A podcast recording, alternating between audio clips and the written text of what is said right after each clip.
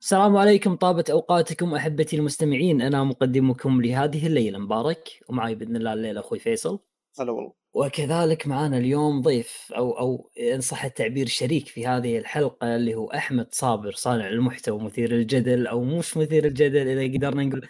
انها اراء مثيره للجدل أحيانا بتويتر أنا أنا بسير الجدل على تويتر بس مش على القناة القناة أنا عايز أكل عيش.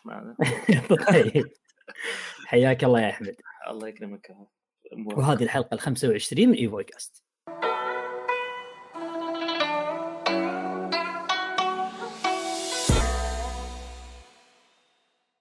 آه طيب راح نبدأ إن شاء الله اليوم حلقتنا بالأنشطة اللي مارسناها بالأسبوع اللي طاف أو طبعا الأسبوع اللي قبل العيد بعد كذلك يعني إحنا انقطعنا مدة أسبوع كامل.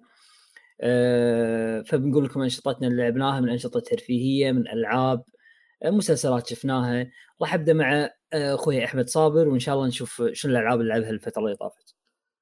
آه هو أنا كنت خلصت لعبة Control. Control من الألعاب اللي أنا كنت راكنها بقالي فترة وكنت واخد عنها انطباع سيء بصراحة لأن قبلها لعبت Quantum Break وحاسس إن هي زي spiritual successor أو يعني آه، اللعبه كده معمولة بحيث إنها تستفاد من اللي حصل في Quantum Break وأنا بصراحة ما حبيتش Quantum Break خالص. ف كنت نوعا ما رافض إن أنا ألعب Control بس اديتها فرصة جربتها وبصراحة اللعبه عجبتني جدا بغض النظر عن القصة بتاعتها بس ال gameplay ممكن يكون أمتع gameplay أنا شفته في الألعاب بتاعت Remedy آه وبعد ما خلصتها بقى قاعد دلوقتي زي زي آه ناس كتير جدا قاعد بلعب Death's Door آه. بما إن هي لسه نازلة الفترة دي وهي الترند دلوقتي فقاعد عمال بلعبها وبصراحة مستمتع باللعبة جدا ويعني أنا لو اللعبة مثلا محتاجة 10 ساعات تخلص فيها حاسس إنها ممكن توصل معايا ل 30 ساعة مثلا من كتر ان أنا لازم كل خرم إبرة في اللعبة آه، أقعد أفتش فيه وأدور فيه وكل ما أكتسب قدرة جديدة لازم أبيض الخريطة بقى وأعرف أنا هستفاد إيه من القدرة دي. ولا داسس دور بأمانة لعبة تحفة يعني. أنا ليش احمد؟ احمد شنو شفتوا فيها اللعبه هذه اللي ما شاء الله تبارك الرحمن الكل يعني قاعد يمدحها؟ والله بص هو أنا آه، دايما الألعاب ال Metroidvania أنا متعود عليها بالمنظر ال 2D platformer المعتاد. يعني آخر Metroidvania لعبها هي Ender Lilies دي كانت اللعبة اللي لعبتها قبل Control على طول. والله لعبة ظريفة جدا وأنا حبيتها وانبسطت بوقتي معاها بس الفكرة بقى إن Death's Door بدأت تاخد نظام ال Metroidvania بشكل اللي هو الكاميرا ال isometric دي اللي هي بتبقى شبه كاميرات المراقبة بس مش مش الكاميرا ال fixed بتاعت ألعاب الرعب القديمة لأ هي الكاميرا بتاخد آه، زي مثلا Hades أو ترانزستور أو ألعاب Supergiant Games منظور علوي. آه نفس الكلام اللي كان بيحصل مثلا في الأجزاء بتاعت Zelda قبل Ocarina of Time ففي Death's Door اللعبة فعلا واخدة موضوع ال Metroidvania ده يعني ناوية إنها تعمله بإتقان. اللعبة فعلا هتتوهك جامد وهتخليك تلف حوالين نفسك كتير وتفكر. وأنا بحب النوع ده من ألعاب ال Metroidvania. ما بحبش اللعبة تكون direct قوي وإن كل حاجة فيها تبقى مباشرة وإن كل حاجة تلاقيها وإنت عمال بتتقدم في الأحداث بتاعت اللعبة وما إلى ذلك. وطبعا ال art style بتاع اللعبة القصة الموسيقى المطالب اللي بتطلب منك المهام الحوارات اللي بتحصل ما بينك وبين الشخصيات اللعبة فعلا م. تجربة دسمة جدا و ويعني Devolver Digital قايمين فيها بشغل بصراحة أنا معجب جدا بكل حاجة متقدمة فيها و م. آه، ولحد دلوقتي يعني أنا خلصت أول boss fight رئيسي في اللعبة والمفروض إن أنا على البوابة بتاعت ال boss fight الرئيسي اللي بعده على طول. آه، كل منطقة في اللعبة يعني كنت بخلصها كنت بحس إن أنا فعلا يعني عايز آخد وقت كده بفكر في المنطقة دي كتير وما أخشش في المنطقة اللي بعدها على طول. إمم. بسبب إن أنا كمية الحاجات الحلوة اللي أنت بتشوفها في ال level design و وكمية ال puzzles البيئيه اللي أنت بتعملها ففي في جرعة كده من Metroidvania داخلة لك. ب combat بقى تلاقيه ممتاز برضو bosses يعني ما أقدرش أقول إن ال bosses في اللعبة كانوا كانوا حاجة عظيمة لحد دلوقتي. آه، بس برضه كانوا قادرين إن هم يأدوا الغرض. هو موضوع أصلا ال Metroidvania إحنا كل ده بنتكلم في level design وهي ك level design بصراحة اللعبة لحد دلوقتي هي تحفة فنية يعني. حلو بس برضو ده كلام مبني على على مثلا ستة أو سبع ساعات لعب لأن زي ما قلت لك أنا خلصت أول بوس رئيسي وواقف عند بوابة البوس الرئيسي اللي بعده ولسه بقى ما خلصتش اللعبة يعني هخلص اللعبة بقى إن شاء الله نبقى كونا عنها راي نهائي وننزل الريفيو بإذن الله هي أحمد فيها صعوبة صح؟ آه، صعوبة قصدك مستويات صعوبة ولا اللعبة نفسها؟ لا لا هل هي فيها هل صعوبة اللعبة شوي تحس انها مرتفعة شوي؟ ما حسيتش بحاجة زي كده خالص بصراحة أنا حاسس إن هي ال average Metroidvania يعني okay يعني أنا ال noob حلو okay فهمت وصلت رسالتك وصلت يعطيك العافيه شكرا يا احمد يعطيك العافيه يا احمد شكرا, انت مستواك Witcher يا صديقي معلش الله يجزاك خير وبعد يا احمد شنو لعبنا غيره؟ أه بس هو تقريبا يعني أنا من النوع اللي هو لما بقعد على لعبه هي لعبه واحدة بس اللي بلعبها آه ما بعرفش العب كذا هو Apex Legends Rainbow 6 Siege بس يعني. الألعاب الثانوية هذه اللي آه بالضبط. كم بالمية خلصت اللعبة تقريبا؟ آه هو بيقولوا لي إن أنا خلصت 30% أو 32% حاجة okay. نفسي تقريبا نفس يعني ماشي أنت مع نفس تخزينتي أو نفس آه خلينا نقول فترة يعني تختيمنا للعبة لأن نفس الشيء 30% هو أنا واقف على البوابة بتاعت ال بتاعت الراجل اياه هو مش راجل هو كان ضفدع تقريبا حاجة زي كده واقف على البوابة بتاعته يعني. أوكي. آه، كيف الألغاز كان فيها؟ هي محتاجة جزء من من التفكير شوية ومحتاجة منك تدور وتستكشف بس هي يعني ك برضه average مثل Metroidvania هي المتوسط اللي بيخرج من أي لعبة Metroidvania بس الغريب بقى إن المتوسط ده ظهر بدري قوي. فأنا حاسس إن ممكن الألغاز تبتدي إنها تشد شوية قدام. يعني المستوى دوت مثلا Ender Lilies من أولها لآخرها كنت تحس إن الألغاز فيها أسهل من أول عشر دقائق في Death's Door. ف أنا مستبشر خير يعني في موضوع الألغاز ده. أتمنى أنا أنا ما أدري حسيت إن الألغاز هذه تمطيط. لا فقط لا غير. مش تمطيط قوي بصراحة هو هي وفي فيها أفكار فيها أفكار بس ما هي ما هي جديدة على الألعاب. هي مش جديدة آه، بس هو دلوقتي موضوع إنك تعمل حاجة جديدة آه، ما بقاش بالسهل زي زمان، زمان كان في مساحة إبداعية كبيرة وكان في لكن هنا الاستوديوهات مثلًا اللي ممكن أشوفها إنها بتعمل جديد دلوقتي، ممكن أقول لك آه، أو يعني بُص هو في استوديوهات كتير بتعمل جديد، بس هل الجديد ده حلو أو هل الجديد ده حاجة ليها لازمة إنها تتعمل؟ إمم. هو ده السؤال، لكن شو لو أنا قُلت اي مو لازم نطلب الجديد ممكن حتى الفكرة هذه تتطور بالضبط آه. إيه قديمة تطورها هيكون أفضل ما هو ده ده اللي ممكن يكون بيعمله استوديو زي Supergiant Games مثلًا اللي هو آه، عملوا مثلًا Hades جاب لك فكرة زي ال roguelike بس بدأ إن هو يطور لك عليها ويخلّي إن الموضوع قايم على القصة مش قايم على ال gameplay بس. يعني أنت في Hades أنا ما أعرفش أنتوا لعبتوها ولا لأ بس Hades مهما عدت من محاولات دايما لازم تلاقي حوارات جديدة عند الشخصيات وحوارات ليها علاقة بالقصة. بشكل يخليك إنك خلاص ختمت اللعبة قتلت كل ال bosses اللي فيها بس هتضطر تلعب أو مش هتضطر طبعا يعني ما ينفعش حد يكون مضطر وهو بيلعب video game عامة بس القصد انك عشان تاخد القصة كاملة هتخش مرة واثنين وثلاثه وكل مرة هتقع فيها هترجع هتلاقي حوارات مختلفة من الشخصيات من ال bosses. يعني في bosses لما بتقتلهم كذا مرة تلاقي الحوارات بتاعتهم بت بتتطور وبتتغير وفي حاجة زي كده. فده مثلا مثال على التجديد أو إنك تجدد أو تطور على فكرة. ده مثلا ممكن تلاقيها في حد زي Supergiant Games ولكن دلوقتي موضوع إن حد يعمل حاجة جديدة آه، بقى في تخوف منه شوية ودي أكيد نقطة يعني هنتطرق لها هنتطرق هنتطرق لها. آه تمام. هنرجع لها تاني يعني قدام أيوه أكيد أسهل. آه بالظبط هنروح لها تاني إن شاء الله. آه فلما نيجي نتكلم يعني في في المحاور بتاعت البودكاست نفسه إن شاء الله. بإذن الله بإذن الله. فيصل. أنا نفس الشيء تقريبا. ما ما في شيء يذكر فعليا تقدر تقول أنت انطباعك عن اللعبة نفس انطباع احمد تقريبا صح؟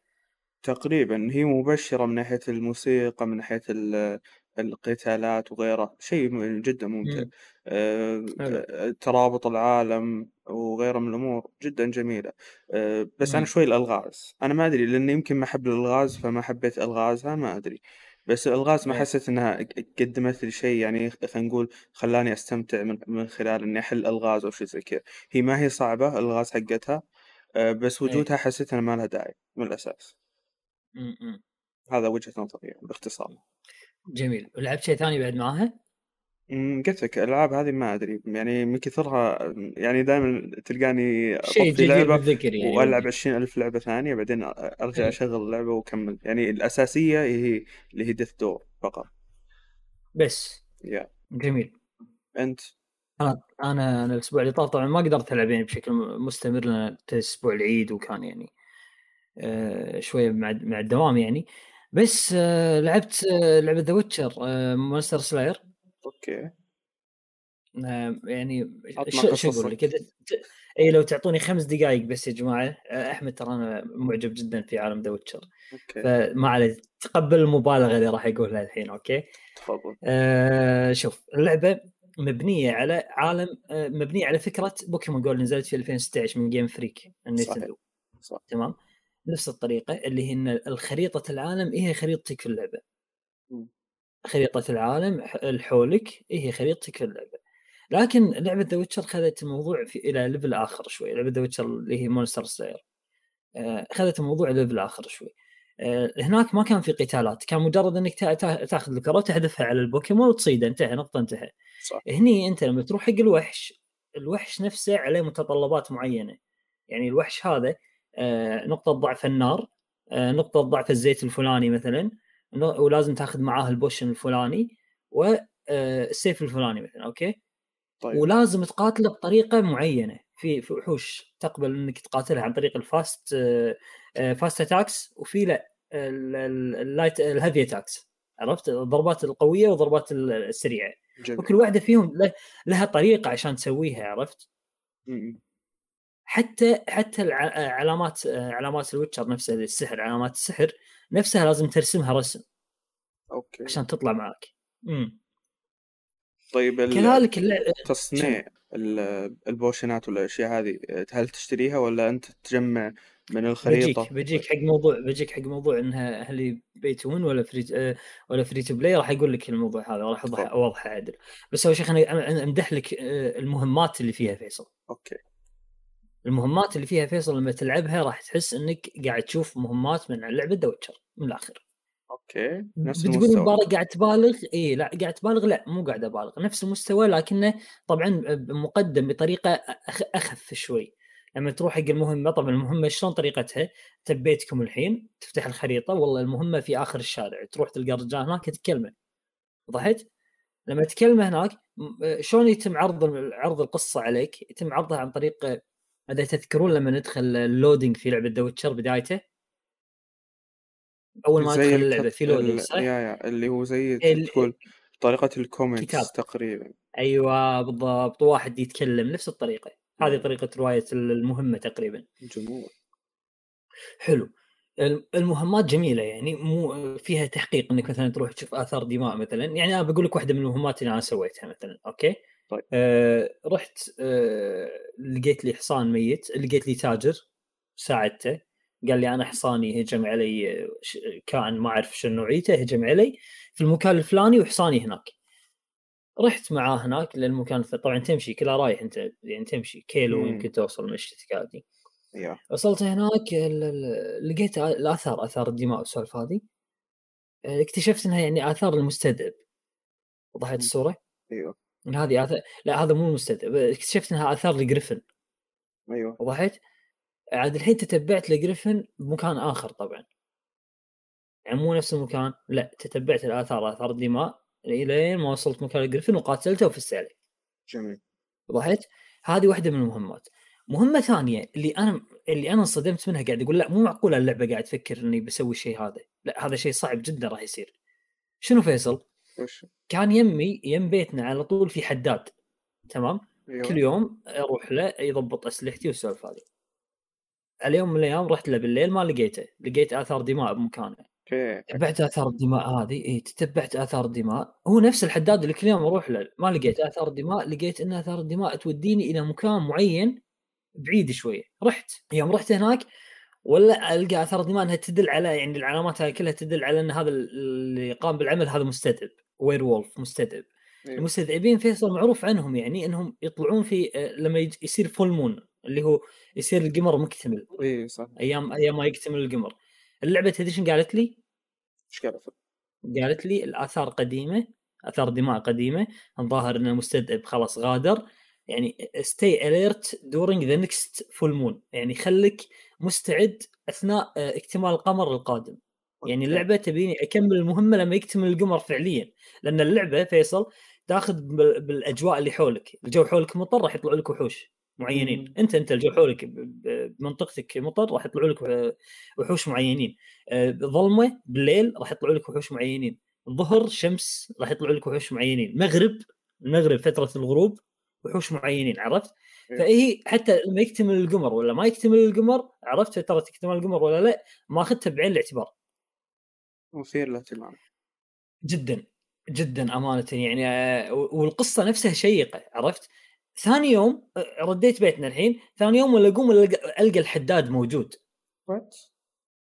اي مو أنت ميت ولقيت آثار دمائك وذاك لحقت هناك رحت له قلت له كلمته طبعا سألته أنت أنت أمس أنا ألاقي اثار دماء عندك هني إيش صاير عندك؟ يقول لا أنا ما ما أدري أمس بالليل مسكر المحل وماشي يعني ما أدري اثار دماء منو هذه اشوى يقول اشوى إني ما كنت موجود يعني يعني دماء مو دماء الحداد دماء منو هذه بتكون فهمت؟ إيه يعني كذلك اللعبة حتى ما هي اي ما هي واضحة إيه ما مو شيء قصة تحسها دايركت حداد مات بتروح تلحق دماء لين ما تصير مستدعي وتقتله الحين أنا ما أدري أساسا من الدماء منو هذه. فهمت؟ الآثار الدماء هذه دماء منو بالضبط؟ اي آه هذا هذا نوعية المهمات اللي عندها بس لو بنتقد المهام المهام شوي بنتقدها بشغلة معينة إن المهام غير آه ما تكافئك. إيه؟ ما تكافئك. كيف ما تكافئ؟ تكافئك بس مكافأتها ما, ما هي جديرة بالاهتمام ما هي مرضية. اي جدا فيصل أنت قاعد تضرب مشاوير ترى. حيل قاعد تضرب مشاوير تطلع مكافاتك يعني آه، عملات نقدية معينة. طيب. أنا مبارك من أول يوم يعني دعم الاستديو شريت داخل داخل اللعبة. أوكي. أه خلاص خلصت كل شيء أشتريه على فكرة أنا فيصل. طيب ممكن يضيفون مستقبلا طيب. إي ممكن يضيفون مستقبلا. الحين أنا على أي أساس تبيني أخلص المهام إذا أنا شريت جميع كل شيء أحتاجه؟ فهمت؟ مشكلتي يعني ما عادت اي أي مشكلتي صح اي هي مشكلتي. المفروض إنه أساسا تكون أنا بوجهه نظري إنه يخلون المهام تعطيك gears معين بروحه. هي تعطيك ال gears ما تعطيك فلوس لا تعطيك gears أنت مبارك دفعت عليك بالعافية أخذ ال gear المعين الفلاني. لكن آه، فيصل اللي تعب وراح ورد لا ياخذ gear أحسن أحسن منك. عرفت؟ هي ما تعطيك gear بس تعطيك فلوس. ما تعطيك ارمر ما تعطيك سيوف بس فلوس. عرفت؟ هذا الشيء سيء يعني. بس يعني هذه كانت تجربتي لها بس أمانة يعني اللعبة جديرة بالاهتمام يعني والاستديو اللي مسويها اللي هو أتوقع اسمه سبوكو أو شيء كذي ماخذها بشكل جدي حيل جدي يعني ما هي لعبة تسليكية لا. ابدا ما هي لعبة تسليكية مهام ومتنوعة بس فيها ما زالت فيها بعض المشاكل التقنية فيصل يعني فيها مشكلة طامة كبيرة ترى فيها مشكلة شنو المشكلة؟ لا مو مشكلة مشاكل تقنية لا لا مو مشاكل تقنية اللي ببالك اللي تعيق لعبك لا بالعكس إيه. عادية. بوكيمون جو كنا نركب سيارة ونحاول نصيد حيوانات وإحنا بالسياره نصيد بوكيمونات وإحنا بالسيارة تمنع كل لعبه تقول انت قاعد تمشي على سرعة معينة ما تقدر تسوي شيء خلاص بس تقدر تشوف العالم حولك بالكثير. طيب. هذه لا عادي. طب هذا يمكن انت استخدمت حصان مثلا. حصان ذاك شو اسمه؟ اللي إيه اللي يرقى فوق الحصان. اللي يرقى فوق قصدي الخيول. إيش قاعد أقول؟ إيه موجود بس أنا قاعد يركب فوق البيوت. إيه. إيه. موجود هو باللعبة. بس الموضوع يعني قاعد اكلمك من ناحيه من ناحية السلامه عرفت؟ إنك أنت وأنت ماشي تشوف وحوش أسطورية وأنت قاعد تمشي آه وأنت ما تقدر توقف عرفت؟ وما هي نفس Pokémon Go مجرد اهدف الكرة لا قتاله يبي إنك تركز فيه عشان تفوز عليه. آه okay. طيب تركز فيه فيعني المفروض إنه يشيلونها خلاص دام ركبت سيارة stop أنت ما تقدر تسوي شيء باللعبة. يعني حفاظا على السلامة والله ولا لأن فعلا هي نقطة سيئة. وحتى خصوصا إنه يقول لك أول ما تركب سيارة اللعبة تقول لك you are not driving right إذا قلت okay أنت مو قاعد تسوق صح؟ إذا قلت okay خلاص هي كأنها أخذت مسؤوليتها منك فهمت قصدي؟ أنا قلت لك أنت مو قاعد تسوق وأنت فعلا قلت لي أنا مو قاعد أسوق. حتى يعني صار لك حادث صار لك شيء إحنا ما لنا شغل. شيء سيء. يعني ما تبي تجبرك؟ تقول لك أنت لك الحرية إحنا ما لنا دخل. المفروض والله يجبرونهم الناس يعني حرام. آه، فعلا يصير آه، وضع مخيف عرفت فيصل؟ مخيف. بس لو اللعبة لها شعبية نفس شعبية بوكيمون كان شفنا بلاوي ترى. امم أصلا ما لها انتشار عربيا. لأن احسن حتى حتى دعمها للعربي ما ما هو موجود في الوقت الحالي يعني. امم قليل اي قليل. لا, لا بلا موجود فيصل. ترجمة قصدك تعريب؟ لا لا ما راح إيه. يعرفونها ترى. ما راح يعرفونها. مع الأسف إيه. رغم انها ترى تحتاج مهامها يعني عميقة شوي تحتاج إنك تفهمها. سؤالي الأخير بخصوص اللعبة. نوعية المهام آه، هي في مهام رئيسية وفرعية ولا بس المهام الفرعية تقريبا؟ لا تقريبا مهام فرعية. أوكي. يعني ما في شيء تمشي يعني... عليه؟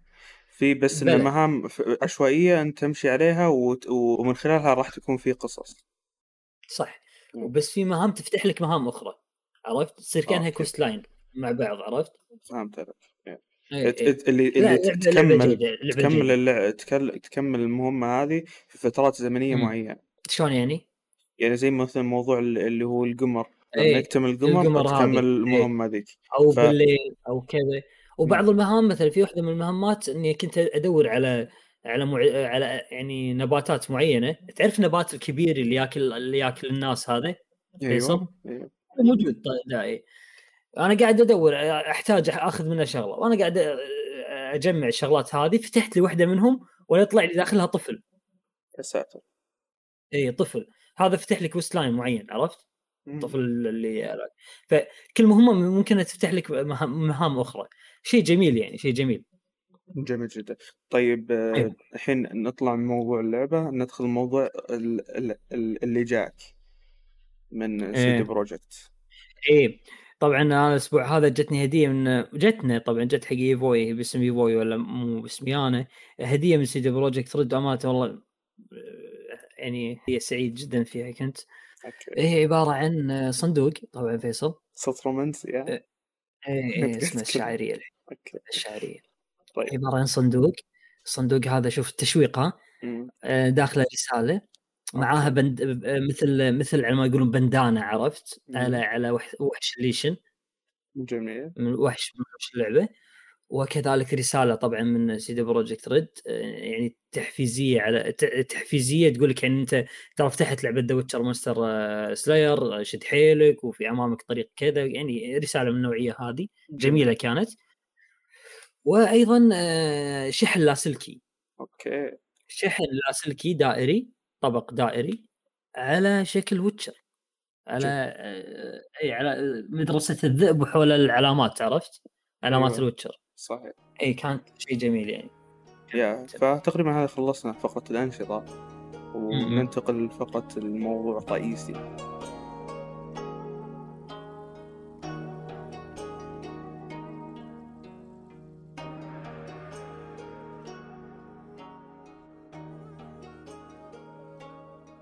طيب آه، إحنا اليوم بإذن الله حلقتنا راح تكون متمحورة حول مستويات الصعوبة في الألعاب. آه، أحمد إحنا آه، لاحظنا بالفترة الأخيرة يعني انتشرت ما شاء الله تبارك الرحمن لك تويته أو آراء معينة حول حول الصعوبة بالألعاب وحابين ناخذ الرأي مالك بشكل معمق لين ما نعرف يعني وجهة نظرك من الموضوع بشكل أوضح. تمام أحمد؟ فراح أوجه لك طبعا المحاور اللي عندنا على طريقة أسئلة وإن شاء الله بنتشارك معك فيها. أوكي. جميل. طيب أحمد آه، محورنا الأول آه، نبي نعرف الصعوبة. ما هي الصعوبة؟ وهل تحديدها يعتبر معيار شخصي؟ ولا كلنا لاعبين وقادرين على التحدي لكن مع بعض الفروقات الفردية بيننا؟ آه هو بص مبدئيا يعني طالما أنت جبت سيرة التويتة إياها. إيه. آه تمام. خلينا كده إيه نتفق على اتفاق قبل ما نتكلم كده في أي حاجة إن إحنا دلوقتي قاعدين في زي عالم موازي عالم كده موازي للعالم اللي إحنا فيه. في العالم الموازي ده ما فيش حد اسمه هيديتاكا مايازاكي ما فيش حاجة اسمها ألعاب Souls ما فيش حاجة اسمها Dark Souls ما فيش حاجة اسمها Bloodborne Sekiro كل الكلام ده ما اتعملش خالص. إحنا مش عايزين نتكلم مش عايزين نجيب سيرة الألعاب دي آه، بسبب إن إن فعلا الموضوع في التويتة جاب لي صداع كتير جدا والناس كلها تقول لي آه، أنت تلاقيك لعبت لك لعبة الميازاكي ففكر نفسك مش عارف أنت تلاقيك لعبت لك لعبة الميازاكي. لا أنا مش عايز النوع ده من الصداع خالص. آه، أنا ما أنا ما, ما, بقولش إن الألعاب تبقى Dark Souls وفي نفس الوقت ما بقولش إن الألعاب تكون آه، اللي يعني اللي كان حصل في التويتر وقتها مش فاكر كانت Ratchet and Clank تقريبا Rift Apart واللي حصل فيها وال casualizing وكده. فخلينا كده نتفق إن يعني الألعاب بتاعت Souls أنا فعلا مش مش عايز أتكلم عنها لأن موضوع الصعوبة في ألعاب مايزاكي ده اتكلمنا عنه كتير جدا وفي ناس كتير قوي قوي قوي اتكلمت عنه وعملت فيديوهات و podcasts و tweets و threads وعلى تويتر والموضوع فعلا يعني إحنا لو اتكلمنا فيه إحنا هنكون بنحرق وقت على الفاضي. فإحنا خلينا نتكلم طالما هي مثلا دي منطقة خلاص هي منطقة حمراء كده بالنسبة لناس كتير خلاص إحنا مش هنقرب منها إحنا هنتكلم في الطبيعي جدا. بالنسبة بقى للصعوبة و... وتحديدها و... و... والكلام ده كله هو الفيديو جيمز في الأول وفي الآخر لازم أي حد يكون عنده النقطة دي من الإدراك إن ال video games هي هواية والهواية دي أنت بتعملها يعني غالبا في وقت فراغك غالبا ما بتخليش الهواية دي تاخد وقت أكتر من وقتها وما بتاخدش حجم أكتر من حجمها. وده شيء لازم يكون مدركه ناس كتير جدا. فمقدار الصعوبة اللي ممكن تلاقيها في هواية زي games المفروض يعني أنا بشكل شخصي شايف إنه لازم يكون على الأقل بمقدار الصعوبة اللي أنت ممكن تشوفه في أي هواية تانية. في إنك مثلا تلعب موسيقى إنك ترسم إنك مثلا بتكتب شعر في لازم هتلاقي عقبات أو هتلاقي حواجز كده أنت بتتخطاها في ممارستك للهواية دي. الحواجز دي هي اللي هتخليك بتستفيد من الهواية وهي اللي هتخليك بتطلع منها بحاجة يعني بتستفيد من الهواية دي بحاجة بتعرف بسبب الهواية دي حاجة. فموضوع يعني الصعوبة هي اللي هتخليك بالنسبة لوسط زي الفيديو جيمز فالصعوبة هي اللي هتخليك تخرج بإفادة من ال... بس مش طبعا الصعوبة ما بتكلمش هنا إن أنا أخش في حاجة تكون extreme وإن أنا أخلي اللعبة مثلا زي Drake of the 99 Dragons اللي هو أنا هعمل لعبة عدد اللي قفلوها على مستوى العالم مش عارف 10% من اللي لعبوها أو حاجة زي كده بسبب الصعوبة لأ هو ده بيبقى category تاني كده من الألعاب هو بيتحدى فئة معينة هي داخلة هي عارفة هتعمل إيه اللي هو يا أنا يا المطور أنا بتحدى إيه المطور تمام لكن م.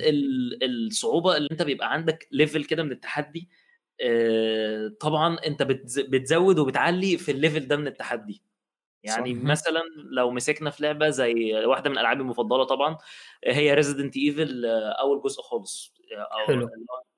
انت مثلا في اللعبة دي انت عشان خاطر تستخدم feature أو تستخدم ميزة زي ال save game إن انت عايز تحفظ التقدم بتاعك في اللعبة بتستخدم زي حبارات أو اللي هي اسمها في اللعبة ink ribbons آه بتستخدم الحبارات دي وتحطها في آلة كاتبة عشان تسمح لك إنك تعمل save game مثلا عشان واللعبة آه هتلاقي puzzles في اللعبة نفسها إن أنت لازم توصل أنت عندك اللغز كبير قوي زي زي القصر بتاع سبنسر. عشان تحل اللغز الكبير ده أنت لازم بتحل تقريبا 10 ألغاز أصغر منه كل لغز فيهم عشان تحله بتحل حوالي خمس ست ألغاز. فأنت بتروح بتوصل مكان بتجيب حاجات وبتاع. فالفكرة في اللعبة نفسها إن وأنت في مشوارك هتشوف إيه وانت راجع من مشوارك هتشوف إيه.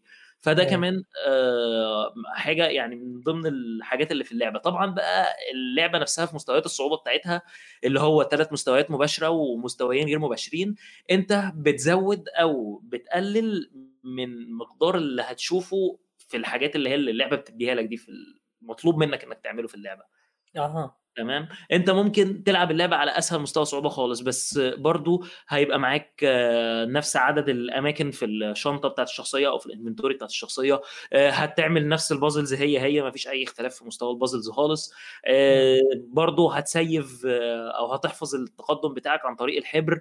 بس الفكرة إن أنت هتلاقي material أكتر متوزعة في الخريطة ومش أكتر اللي هو تخلي لك اللعبة كأنك فاتح cheat code أو كأنك فاتح trainer لا أكتر يعني مثلا الحبر أنت في الطبيعي بتلاقي على المستوى السهل خالص هتلاقي ثلاثة في كل مرة وهتلاقي إن عدد الحبر اللي موجود مثلا 50 واحدة تضرب 30 3 في 50 يعني total 150 واحدة آه ده ده طبعا حاجة كده تقريب مني مش أكتر. آه مش مش هو ده يعني العدد اللي موجود. المهم إن أنت مثلا هتلعب على المستوى المتوسط هتلاقي إنك في المرة بتلاقي اتنين تمام؟ وبس مش هتلاقي 50 واحدة هتلاقي 40 واحدة فهتلاقي ال total بتاعك بقى 80 هتلعب على أعلى مستوى صعوبة خالص هتلاقي واحدة وهتلاقي في ال map كلها حوالي 40 أو 30 حاجة زي كده. فأنت يوم ما بتزود أو بتعلي أنت بتزود وبتعلي في مستوى العقبات اللي اللعبة بتقدمها تعطيك اياها بالظبط كده.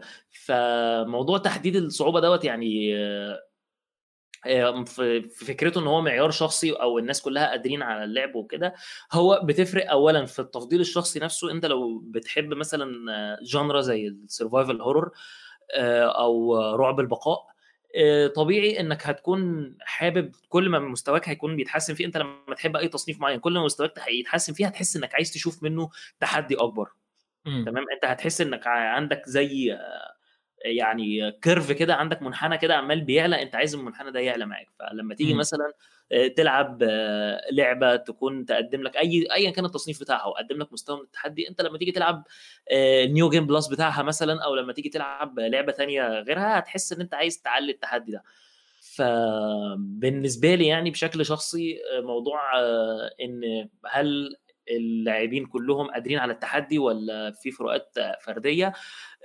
هو التصنيف اللي انت شاطر فيه فانت أكيد قادر على التحدي يعني طالما انت كويس في تصنيف فانت قادر على التحدي لو انت كويس في تصنيف بس مش قادر على التحدي يبقى انت حابب التصنيف ده كنوع من انواع الاستسهال زي مثلا ألعاب الأكشن أدفنشر المنتشرة اليومين دول. أيوه يا شباب معلش.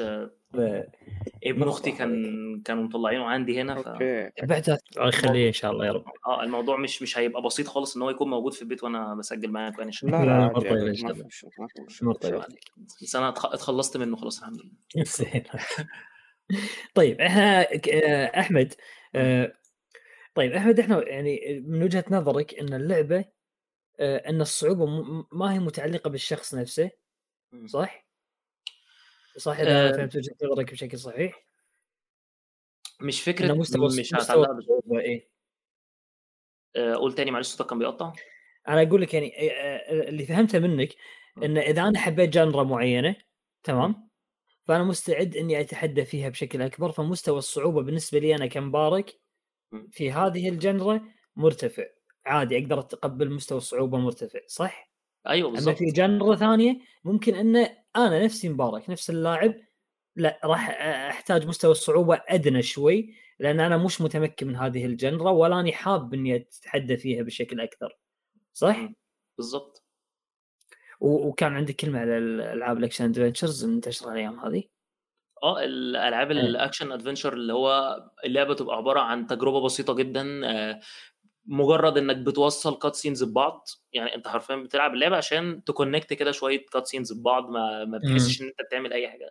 حتى مثلا الألعاب لعبة زي The Last of Us 2 لعبة مثلا كسبت game of the year وكل حاجة بس أنت لو بصيت في ال gameplay بتاع اللعبة ايا كان بقى مستوى القصة ايا كان اللي اتقدم في القصة ايا كان الاتجاه اللي كانت ماشية فيه القصة بس أنت لو بصيت في ال gameplay هتلاقي إنك بتوصل cut scenes في بعض أنت ما بتعملش حاجة أكتر من كده و ويوم ما بيبقى فيه stealth بيبقى إيه بتبقى بتستخبى ما بين أعشاب وتمشي في طريق مرسوم لك. طريق بيكون خطي جدا ما في أي حاجة. تحسسك إنك تلعب لعبة stealth أنت يا دوب بس بتمشي بشكل يكون ممكن يكون scripted زيادة عن اللزوم. فده بي ده عامة بيخليك تخش بتجربة أنت ممكن تكون طالع راضي عنها. بس هنا يعني السؤال بانك المفروض واحد بت تمارس هواية معينة؟ هل بعد ما خلصت اللعبة أنت راضي عن أدائك أنت أو راضي عن مستواك أنت أو راضي عن نفسك أنت؟ ممكن يعني أكون هو... استمتعت أحمد وكافي علي إني أنا استمتعت يعني. بإني خدت التجربة خدت البصريات اللي باللعبة. كافي مو بالضرورة إني اتعدى فيها عشان أوصل أو إني أو إني أربط الأحداث في بعضها. طبعا لا احدهم هو... يقول هكذا يعني. هو ما هي دي بقى مشكلة كبيرة إن في ناس بت... بت... بتطلق مصطلحات المصطلحات دي أنا عامة ب... ما بحبهاش وما بحبش اسمها خالص زي إنك إيه هو أنا اللعبة عذبتني أو مش كده لأ هو ما فيش لعبة بتعذب حد اللعبة دي وسيلة ترفيه وأنت بتلعبها عشان تستمتع تمام؟ خسارتك الكتيرة في اللعبة دي متعة أنت بتستمتع بإنك بت... بتعرف أنت خسرت ليه بتدرس إيه السبب اللي خلاك خسرت بت... بتفهم الدنيا ماشية إزاي بتفهم بيبقى بتعلي المنحنى بتاع التعليم عندك فما فيش حاجة اسمها عذاب يعني لو أنت لو في حاجة معينة بتعذبك أنت المفروض ما تقبلش عليها لكن الفيديو صح. games هي وسط ترفيهي. هو يعني أنا مثلا لما ألعب لعبة معينة زي Hotline Miami مثلا و... وأنا بلعب أخسر ألف مرة في ال game الواحد. هل مثلا حد واقف لي جنبي بكرباج مثلا عمال بيضربني كل مرة بخسر فيها؟ عادي بخسر في اللعبة لا أنت مش... حاب إنك تكمل اللعبة أساس إنك تتفادى أخطائك اللي سويتها سابقا. آه بالظبط آه هو مش نهاية العالم إنك يعني في ناس كتير محتاجة برضو الثقافة دي تنتشر عندها إن مش نهاية العالم إنك خسرت في لعبة. امم أنت ممكن تخسر في لعبة ممكن تعيد منطقة معينة كذا مرة ممكن تعيد بوس فايت معين كذا مرة. مم. ممكن تبتدي تسأل أصدقائك هم عرفوا يعدوه إزاي ممكن تخش على اليوتيوب وتشوف عادي ما فيش عارف ما فيش حاجة ما فيش قواعد ثابتة أو ما فيش شيء يخليك مرسوم لك كده طريق مرسوم لك تمشي عليه. أنت بتتعامل أنت برضو أنت لازم توضع في الاعتبار إن أنت عندك وقت والوقت ده أنت لازم تحترمه وعندك مسؤولياتك الحياتية عندك مسؤولياتك الاجتماعية. فلما بتيجي تلعب لازم تراعي حاجة زي كده. فيصل إيش رأيك بالكلام هذا؟ مع إنك أنت بعد تحب إنك تعذب نفسك. ما أعذب نفسي. هو الفكرة آه، طبعا أول شيء برد على الكلمة آه، أو خلينا نقول بداية آه، اللي هو كلام أحمد قال إن التغريدة راحت راحت منحنى ثاني وفعلا أنا عارف إيش كنت تقصد يا أحمد وأنت تقصد فيه الصعوبة ما هي الصعوبة اللي, اللي الناس يشوفونها الشيء التعجيزي؟ الصعوبة أنت تتكلم عن عن مقدار التحدي اللي بتضيفه للمطور. والتحدي هل هو بعد ممتع ولا ما هو ممتع؟ هذا الشيء اللي أنت قاعد تتكلم عنه. آه آه لكن موضوع الصعوبة ومنحنى أو المنحنى اللي هم خذوه بعض بعض خلينا نقول الناس اللي ردوا عليك هو المنحنى اللي أنت ما كنت أساسا من الأساس ما ما كنت آه جايب سيرته أو إنه جايب طاري خلينا نقول. آه هذا هذا الموضوع الأول. الموضوع الثاني آه نفس ما قال آه أحمد الصعوبة صعب إن إحنا نحددها كأشخاص لأن كل شخص آه، له قدراته وله مهاراته وأسلوبه في اللعب. آه، فصعب حتى إنك تقول آه، مثلا صعوبة معينة هي اللي المفروض إنها تصير شلون أقول لك على جميع الألعاب أو على جميع التصنيف هذا أو على مدري إيش. بالنهاية هو المطور إيش يبي يقدم للشخص التحدي اللي هو يبي يقدمه له م. يعني فهمت الفكرة؟ فهذا فكرة المطور أنت يعني أنت من وجهة نظرك إن الصعوبة يتحكم فيها المطور بمعيار هو رؤيته لعبته شنو؟ بالضبط هل أنا أشوف بمقدار التحدي اللي هو يبي يوصله اللي هو بيوصله الطريقة اللي هو حاب يوصل لعبته فيها بالضبط لأنه هو أساسا هو اللي باني اللعبة يعني فهو أدرى فيها وهو أدرى شلون تلعب طبعا صح؟ بالضبط آه، إيه. مثلا فكرة اللي هو موضوع الصعوبة لما لما تتكلم عن Witcher مثلا كيف إمم. انه فعليا Witcher لما تلعبها على السهل أو أو في المتوسط غالبا ما راح تستخدم اللي هو موضوع ال potionات لكن لما تلعبها على الصعب راح تضطر إنك إمم. تستخدم هذا النوع من ال potionات فأنت آه، خلينا نقول شلون آه، جزء من اللعبة أنت فعليا ممكن ما تستخدمه ولا تدري عنه إي حذفته إيه، لأنك إيش؟ إيه. لأنك بس استخدمت آه، لأنك بس استخدمت الصعوبه السهله أو صعوبة إي صعوبة أسهل لكن لما صحيح. لما إي لما لما تتحدد لي حتى لو كان مثلا مستوى التحدي سهل بس أنت. تخل... تخليني أجبر إني أستخدم عناصر اللعبة بشكل مثل ما أنت تبي. هنا اللي خلاص مم. أنت وصلت حتى لو كانت سهلة ما عندي مشكلة. بس أنت خلتني مم. أجرب اللعبة بالشكل اللي أنا اللي خلينا نقول اللي المفروض أنت تقدمها لي واللي أنت أنت راضي إيه. عنها كمطور. هذا هذا اللي حاب إيه، أضيفه حاليا. فهمتك. بس يعني آه آه اسمحوا لي بس ترى قاعد تبنى الاراء المقابلة لكم أساسا تبي تثير الجدل لا ما بيدري في بعض البعض يقول لك آه، أو يقول لك يا أحمد يعني كذلك أنت مو خسران شيء يا أحمد إذا اضافوا لي مستويات الصعوبة أنت العبها على المستوى الصعب اللي أنت تحبه. خلني أنا ألعبها على المستوى الإيزي. يا أخي أنا أبي أمشي بالعالم أتمشى بالعالم وأخلص اللعبة يا أخي. شنو ردك عليه؟ أه بص هو ده يعني للأسف أنا أنا ما عنديش مشكلة مع مستويات الصعوبة بشكل عام يعني أنا لسه من شوية كنت بتكلم إن إزاي Resident Evil قدمت مستويات صعوبة منطقية جدا و... وقادره إنك تعرض لك كل المميزات بتاعتها وأنت بتلعب حتى على أسهل مستوى صعوبة. آه، ولكن موضوع إن إن أنت تعمل مستويات صعوبة عبارة عن إنك بتخبي مميزات معينة في اللعبة بتاعتك بتحطها في مستوى صعوبة معين وتمحيها من مستويات الصعوبة الثانية هتلاقي إن اللعبة بتاخد استقبال جماهيري متضارب والاستقبال الجماهيري المتضارب ده بيأثر على على المطور نفسه خصوصا لو المطور ده يعني مش مش مطور عتيق وقديم في الصناعة وفاهم هو بيعمل إيه. ممكن يكون مطور شاب أنت أو مطور مثلا تاريخه يعني ال CV بتاعه مش كبير قوي في الألعاب. أنت ممكن تأثر على الاتجاه بتاعه في اللعبة اللي هو بيعملها. آه، من من الاستقبال المتضارب ده على سبيل المثال آه، أنا ممكن أحكي لكم يعني حاجة كده مريت بيها بشكل شخصي. آه، إن أنا مثلا لما لعبت The Witcher 3 أنا إمكانيات الجهاز بتاعي ما كانتش أقوى حاجة. كانت الجهاز كانت ضعيفة شوية وكنت أصلا في فترة الثانوية العامة. فلما لعبت إيه كنت عايز آخد القصة من اللعبة وخلاص فلعبت على مستوى صعوبة كان كان متوسط. حلو. بعد ما خلصت اللعبة كنت بتناقش مع صديق مش مش حد غريب يعني كنت بتناقش مع خالد. فبقول له أنا حاسس إن اللعبة كان فيها خالد أحمد آه خالد أحمد. إيه حبيبي. آه. فهو خالد أساسا هو يعتبر صديق شخصي وساكن بيني وبينه شارعين يعني ف... أنا شعر ترى على فكرة أشوف أشوف فيك خالد أحمد لكن أنت شخصيتك ألذع شوي على ما يقولون. في فيها شوية فيها شوية يعني أنا ما أقول مشاغبه إيه. آه ممكن خالد ما بيحبش وجع الدماغ إنما أنا بحبه يعني. أوكي. هو لا طبيعي طبيعي. أتوقع خالد أحمد عدى 30 صح؟ آه خالد أحمد كبري إيه أجل معناته هي هو صار ناضج. إحنا لا زلنا مو ناضجين فنحب إثارة الجدل عادي يعني. يا رجل أنا عمري 30 لحد الحين عاد أنت مراهق متأخر.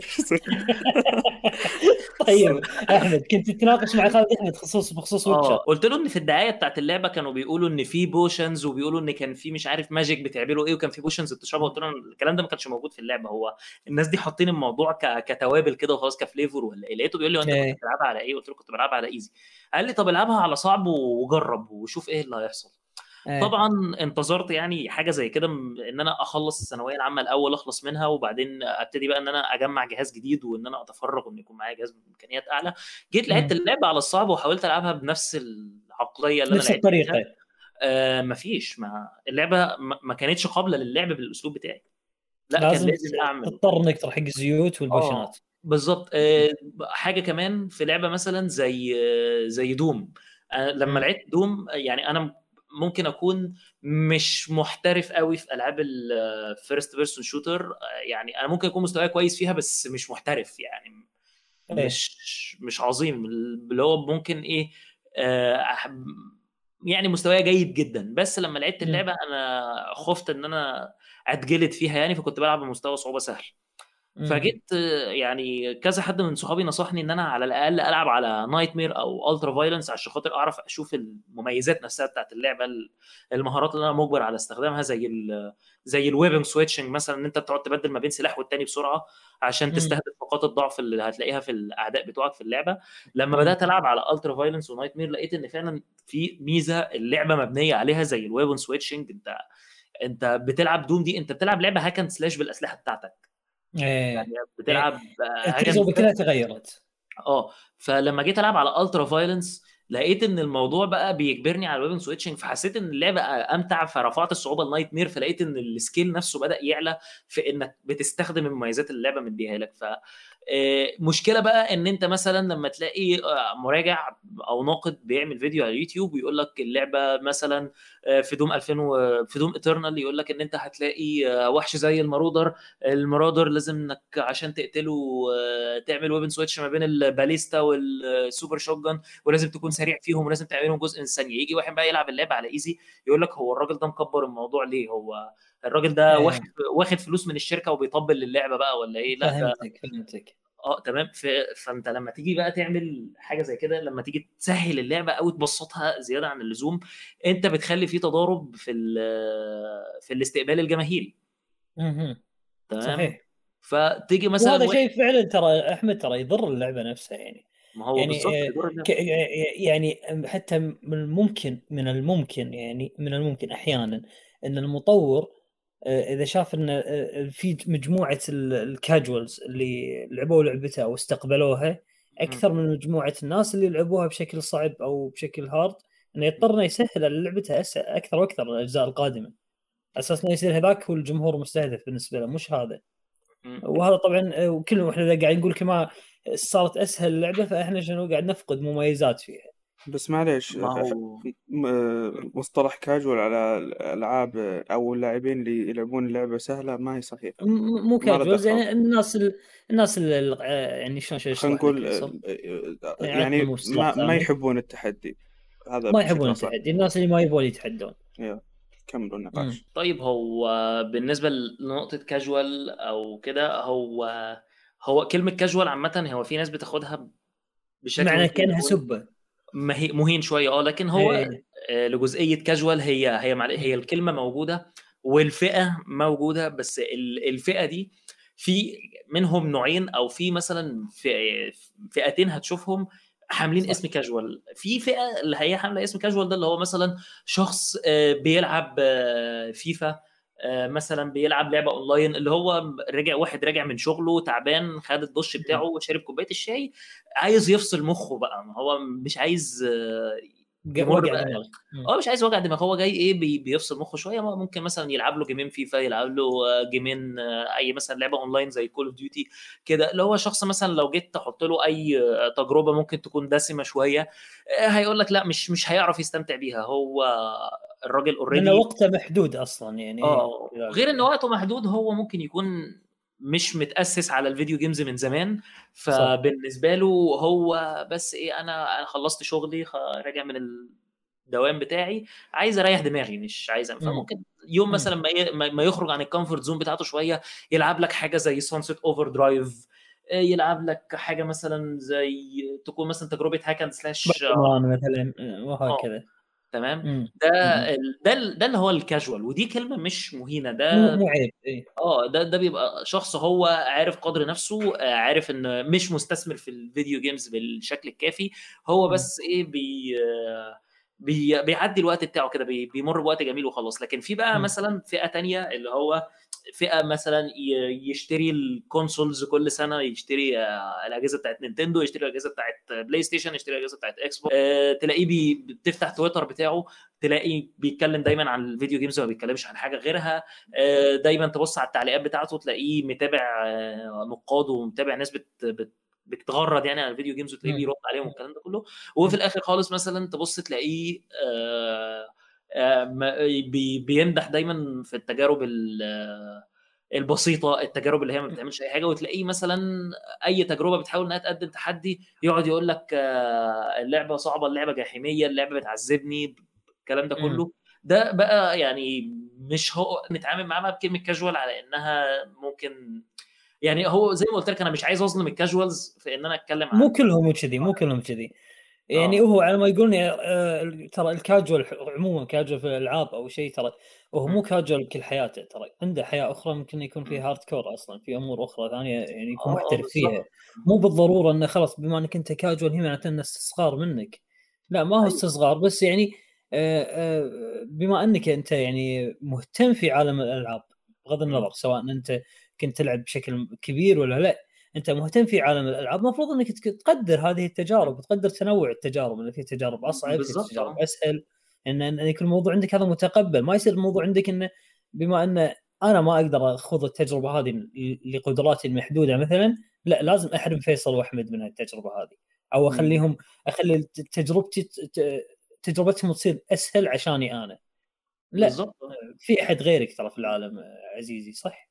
يا بالضبط. زي آه. زيك أنت مع العاب السوس مستحيل أنت تقول أنتم لا تلعبون العاب السوس ولا خلوها أسهل. لا أنت تقول أنا ما أحبها لأنها صعبة.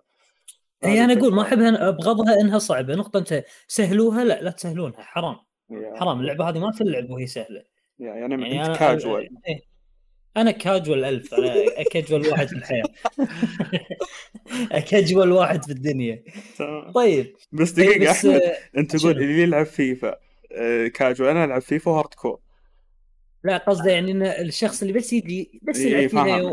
لأن حتى حتى أنا اي حتى أنا يغير جو كذي اي اي فاهم عليك. هو لما قال أحمد أنا كنت بس أوضح النقطة يعني مو قصدي الهجوم. م. لما قال أحمد فيه فهو قصد انه حتى أنا ك كهارد كور أحيانا لما ألعب ألعاب آه، مثلا أبي أبي بس أطقطق على اللعبة وأسمع لي شيء ولا من هذا القبيل ففعليا اشغل لي فيفا ولا اشغل ألعاب من هذا النوع اللي تخليني ما حتى ما أركز باللعبة بس همي إني أطقطق باللعبة وانتهى الموضوع. يعني من باب التسلية أو أو خلينا نقول تضييع وقت أو غيره من الأمور. فهذه النقطة. أو ترويح عن النفس يعني ترويح ما أنا أنا بلعب فيفا برضو وكنت مستمر فيها الفترة وبتاع وكده فعادي يعني. هو القصد إن اللي هو في أصل هو بص FIFA Fortnite مش عارف في كام لعبة كده منتشرة الفترة اللي فاتت.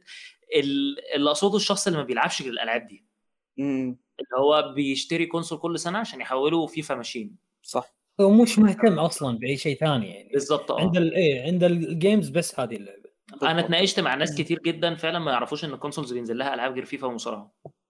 يا سلام. في ناس فعلا لحد قريب لحد فترة يعني فترة قريبة جدا كانوا فعلا فاكرين إن ال console ده هو هو FIFA و WWE machine وممكن عربيات يعني ألعاب سيارات. لكن طب أنت تعرف الناس هذه ترى الناس هذه ترى فعلا موجودة آه أحمد يعني أنا حصل لي موقف حصل لي موقف الأسبوع اللي طاف والله يعني شوي يعني أنا أنا زعلت يعني.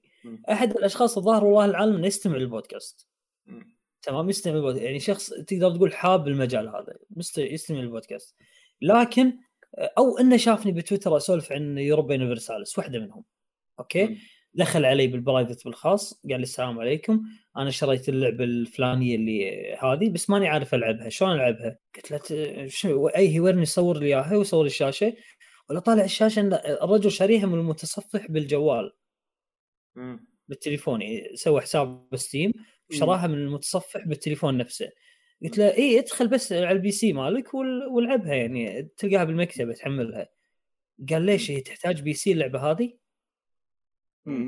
ما يدرون يعني كان في PC ولا مدري إيش عادي طبيعي. قلت له قلت له أخوي ترى مكتوب تحت مكتوب تحت Windows يعني لأن علامة ال Windows ال PC.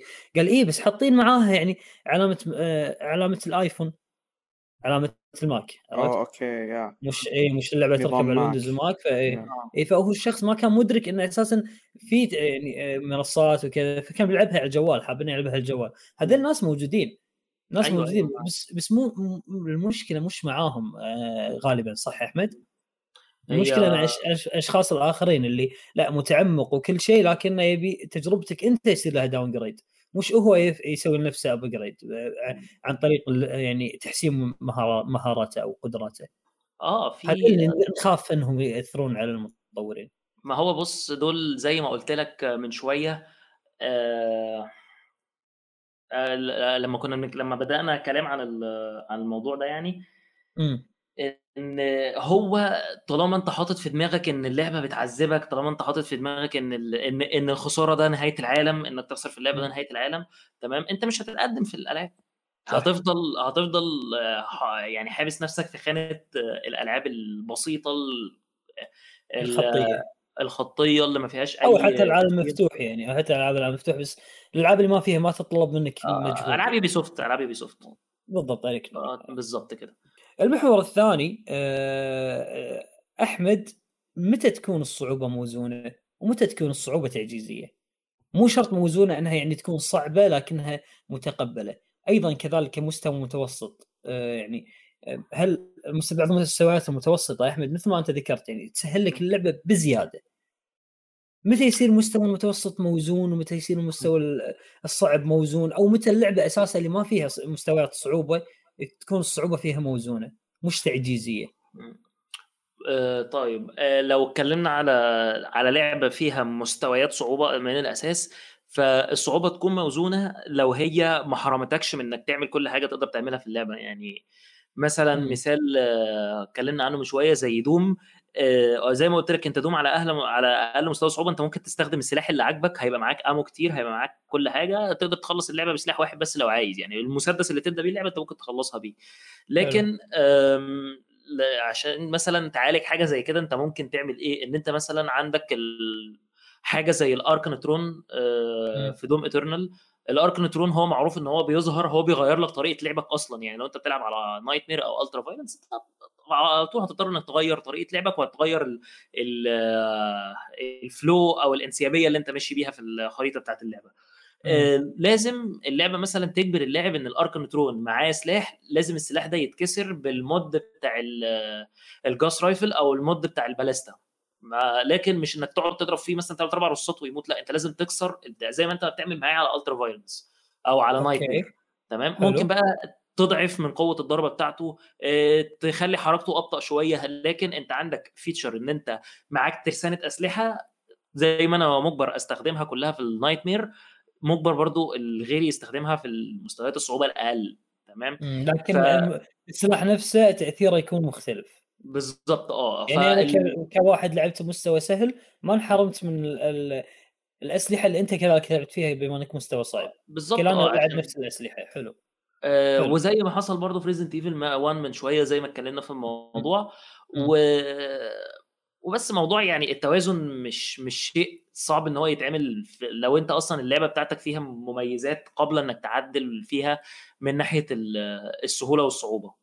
تمام؟ وبلاش إن ال يعني اللي أنا اللي أنا ما بحبوش يحصل من المطورين بتوع الألعاب فكرة إن أنا موضوع الصعوبة مثلا خليت اللعبة صعبة يبقى أخلي المن... يعني العدو بتاعك في اللعبة أقويه وأضعفك أنت. ده أنت كده ما بتزودش مستوى الصعوبة أنت كده بت يعني بتزود مدة اللعب. آه بالظبط زي ما أنت قلت كده أنت بتزود المدة بتاعت اللعب نفسها. آه لأ هو ما تحاولش إنك أنت تلعب في يعني اللعب يكون في ال mechanics نفسها إنك تزود من مستوى الذكاء الاصطناعي بتاعه تضيف له مثلا تحركات جديدة. ممكن تغير في في التوزيع نفسه بتاع الألعاب زي ما زي بتاع الأعداء قصدي زي ما Resident Evil 1 عملت. يعني Resident Evil 1 كان في عندك ال zombies أنت لما بتموتهم بياخدوا فترة مثلا الفترة دي بعمر اللعبة بتبقى حوالي مش فاكر تقريبا ساعتين ثلاث ساعات أو حاجة زي كده وبيتحولوا لحاجة اسمها Crimson Head Crimson Head دوت أو أو الرأس القرمزي. دول بيبقوا نسخة أسرع وأشرس من ال zombies العاديين. بيبتدي بقى إنك بتشوف بيجروا ال attacks بتاعتهم سريعة جدا. فمثلا Resident Evil بتخلي التحول بتاع ال Crimson Head يكون أسرع بدل مثلا على مستوى صعوبة عالي هتلاقي الموضوع بياخد فترة صغيرة جدا على ما بتقابلهم. بتلاقي إن في zombies أنت بتقابلهم وهم already Crimson Heads حاجات من الشغل ده مش مجرد تخ... إنك تكبر في أرقام وتصغر في أرقام وخلاص. ده أنت كده مش بتعمل موازنة. أنت كده بت أنت أنت كده بتدي للاعب يعني تحدي هو في غنى عنه. صح. هو بغنى عن الشغل الزايد هذا. آه بالظبط لكن لو هنتكلم بقى عن صعوبة في لعبة أصلا ما بتقدمش مستويات صعوبة أو بتقدم مستوى صعوبة ديناميكي فأنت م. هنا يعني وجهة نظري أنا في الموضوع ده ورأيي أنا الشخصي في الموضوع ده هو فكرة إن أنت يعني هو مثل مثل مصري يعني إحنا بنستخدمه اللي هو على قد لحافك مد رجليك. يعني بمعنى أصح لما أنت مثلا تديني لعبة أنا الطبيعة بتاعتي في اللعبة دي إن أنا هكون boots on ground أو اللي أنا شخص ثابت على الأرض. ما عنديش مثلا خاصية إن أنا ممكن أنط. آه الأسلحة بتاعتي عندي مثلا stamina bar آه الأسلحة بتاعتي ال swing بتاعهم أو إنك يعني تضرب بالسلاح نفسه الموضوع بيكون بطيء مش سريع قوي والأسلحة بيبقى ليها تقل. ما تجيبليش بقى boss fight عبارة عن غوريلا بقى عمالة تتنطط لي في جميع أنحاء ال arena وتنط وتروح جاية طايرة في الهواء ونازلة عليا ومش عارف ده ده بقى اللي ممكن نقول عليه آه تعجيزي تمام؟ آه مثلا آه أنت عارف في اللعبة إن أنا آه طاقتي في ال crowd control في نوع enemy معين هو إن يبقى ال normal ال average نفسه بتاع أي حد إن هو يشوف خمسة من نوع ال enemy ده عشان خاطر يقدر إن هو إيه آه يهزمه تمام؟ أيوه. آه ما تحطليش منه 12 أو 13 هو المتوسط اللي هو الميكانيك كده بتاع اللعبة يعني احرف واحد في العالم هو آخره خمسة مش المتوسط اللي هو الحريف آخره خمسة. تمام؟ فأنت عايز الناس كلها تحترف اللعبة بتاعتك ما تحطش أكتر من خمسة.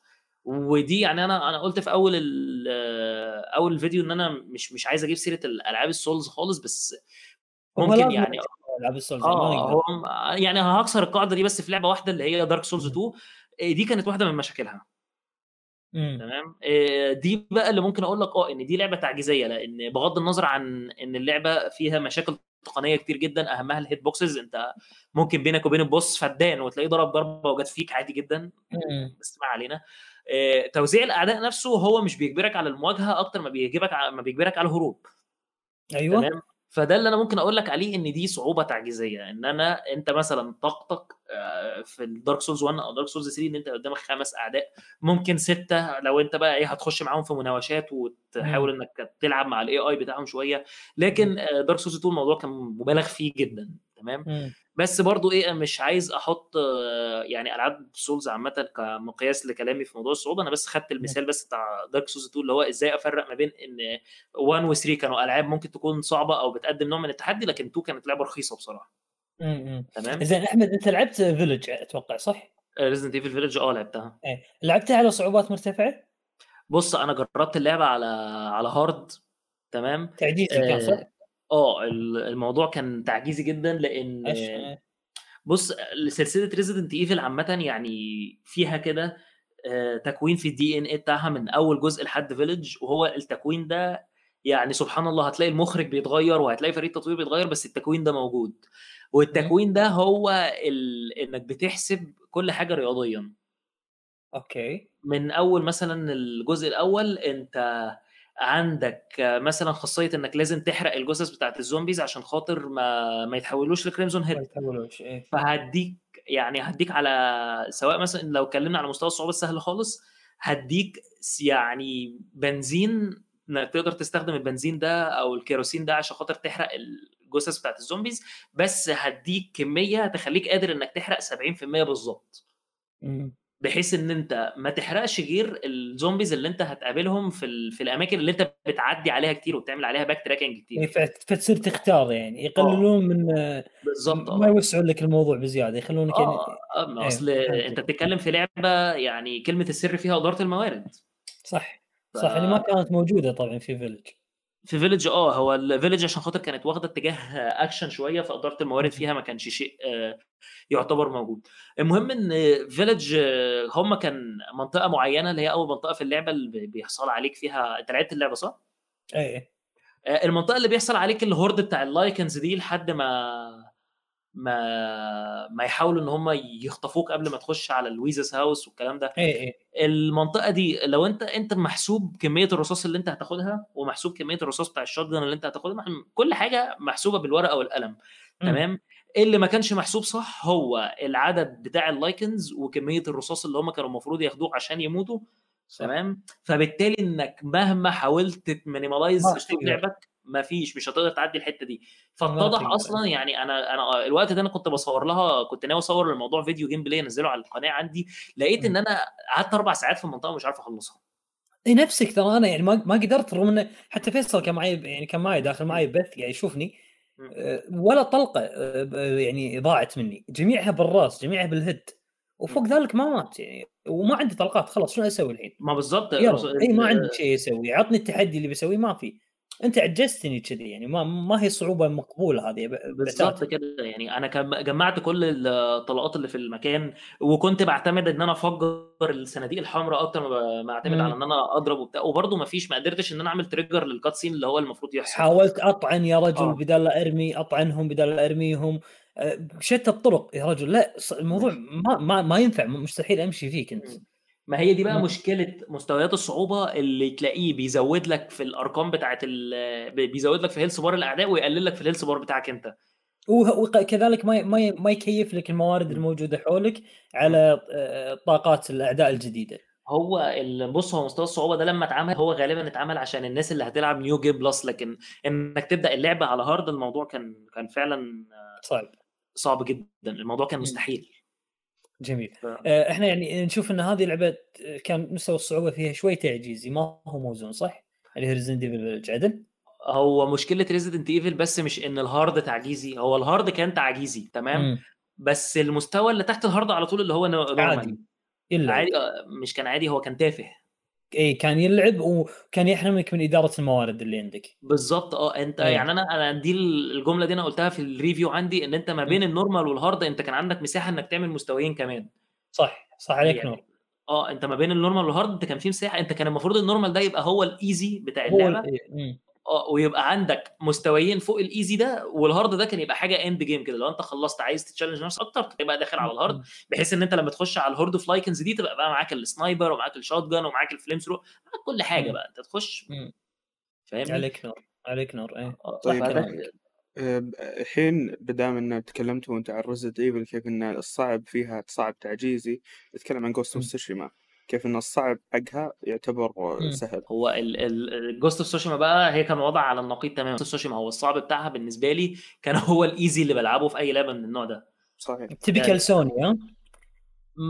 آه يعني هو لأ هو مش typical Sony طبعا سوني عشان بس ما حدش يقول إن أنا هو في ناس كانت بتقول عليا إن أنا Xbox fan صح ترى طبيعي هذا طبيعي. جتني انتقادات لك من برا عرفت؟ يعني يقولوا لي أحمد آه، متعصب ال Xbox ولا شنو الطريقة؟ قلت ما لا الرجل أساسا جهازه PC يعني مش Xbox بالضبط آه وخلي بالك يعني أنا كذا حد سألني بيقول لي أنت لو خدت console مع PC بقول له هاخد PlayStation صح يعني صح. أنا أنا أساسا ألعابي المفضلة معظمها يا إما لعبتها على ال PlayStation يا إما هي أصلا حصريات PlayStation تمام؟ سوني ما تقدرش تنكر الألعاب اللي اتقدمت على على المنصات بتاعتها زمان قدرت الألعاب دي إنها آه، تكون أيقونات في الصناعة يعني حاجة زي Shadow of the Colossus عندك حاجة زي آه، سلسلة Metal Gear Solid اللي هي يعني نزلت على كذا جهاز بس اتشهرت في أغلب الأوقات على أو في أغلب الأحيان على العاب PlayStation آه، سلسلة وما زالت يعني وما زالت يعني في بعض أجزائها حصرية على ال PlayStation يعني. بالضبط آه.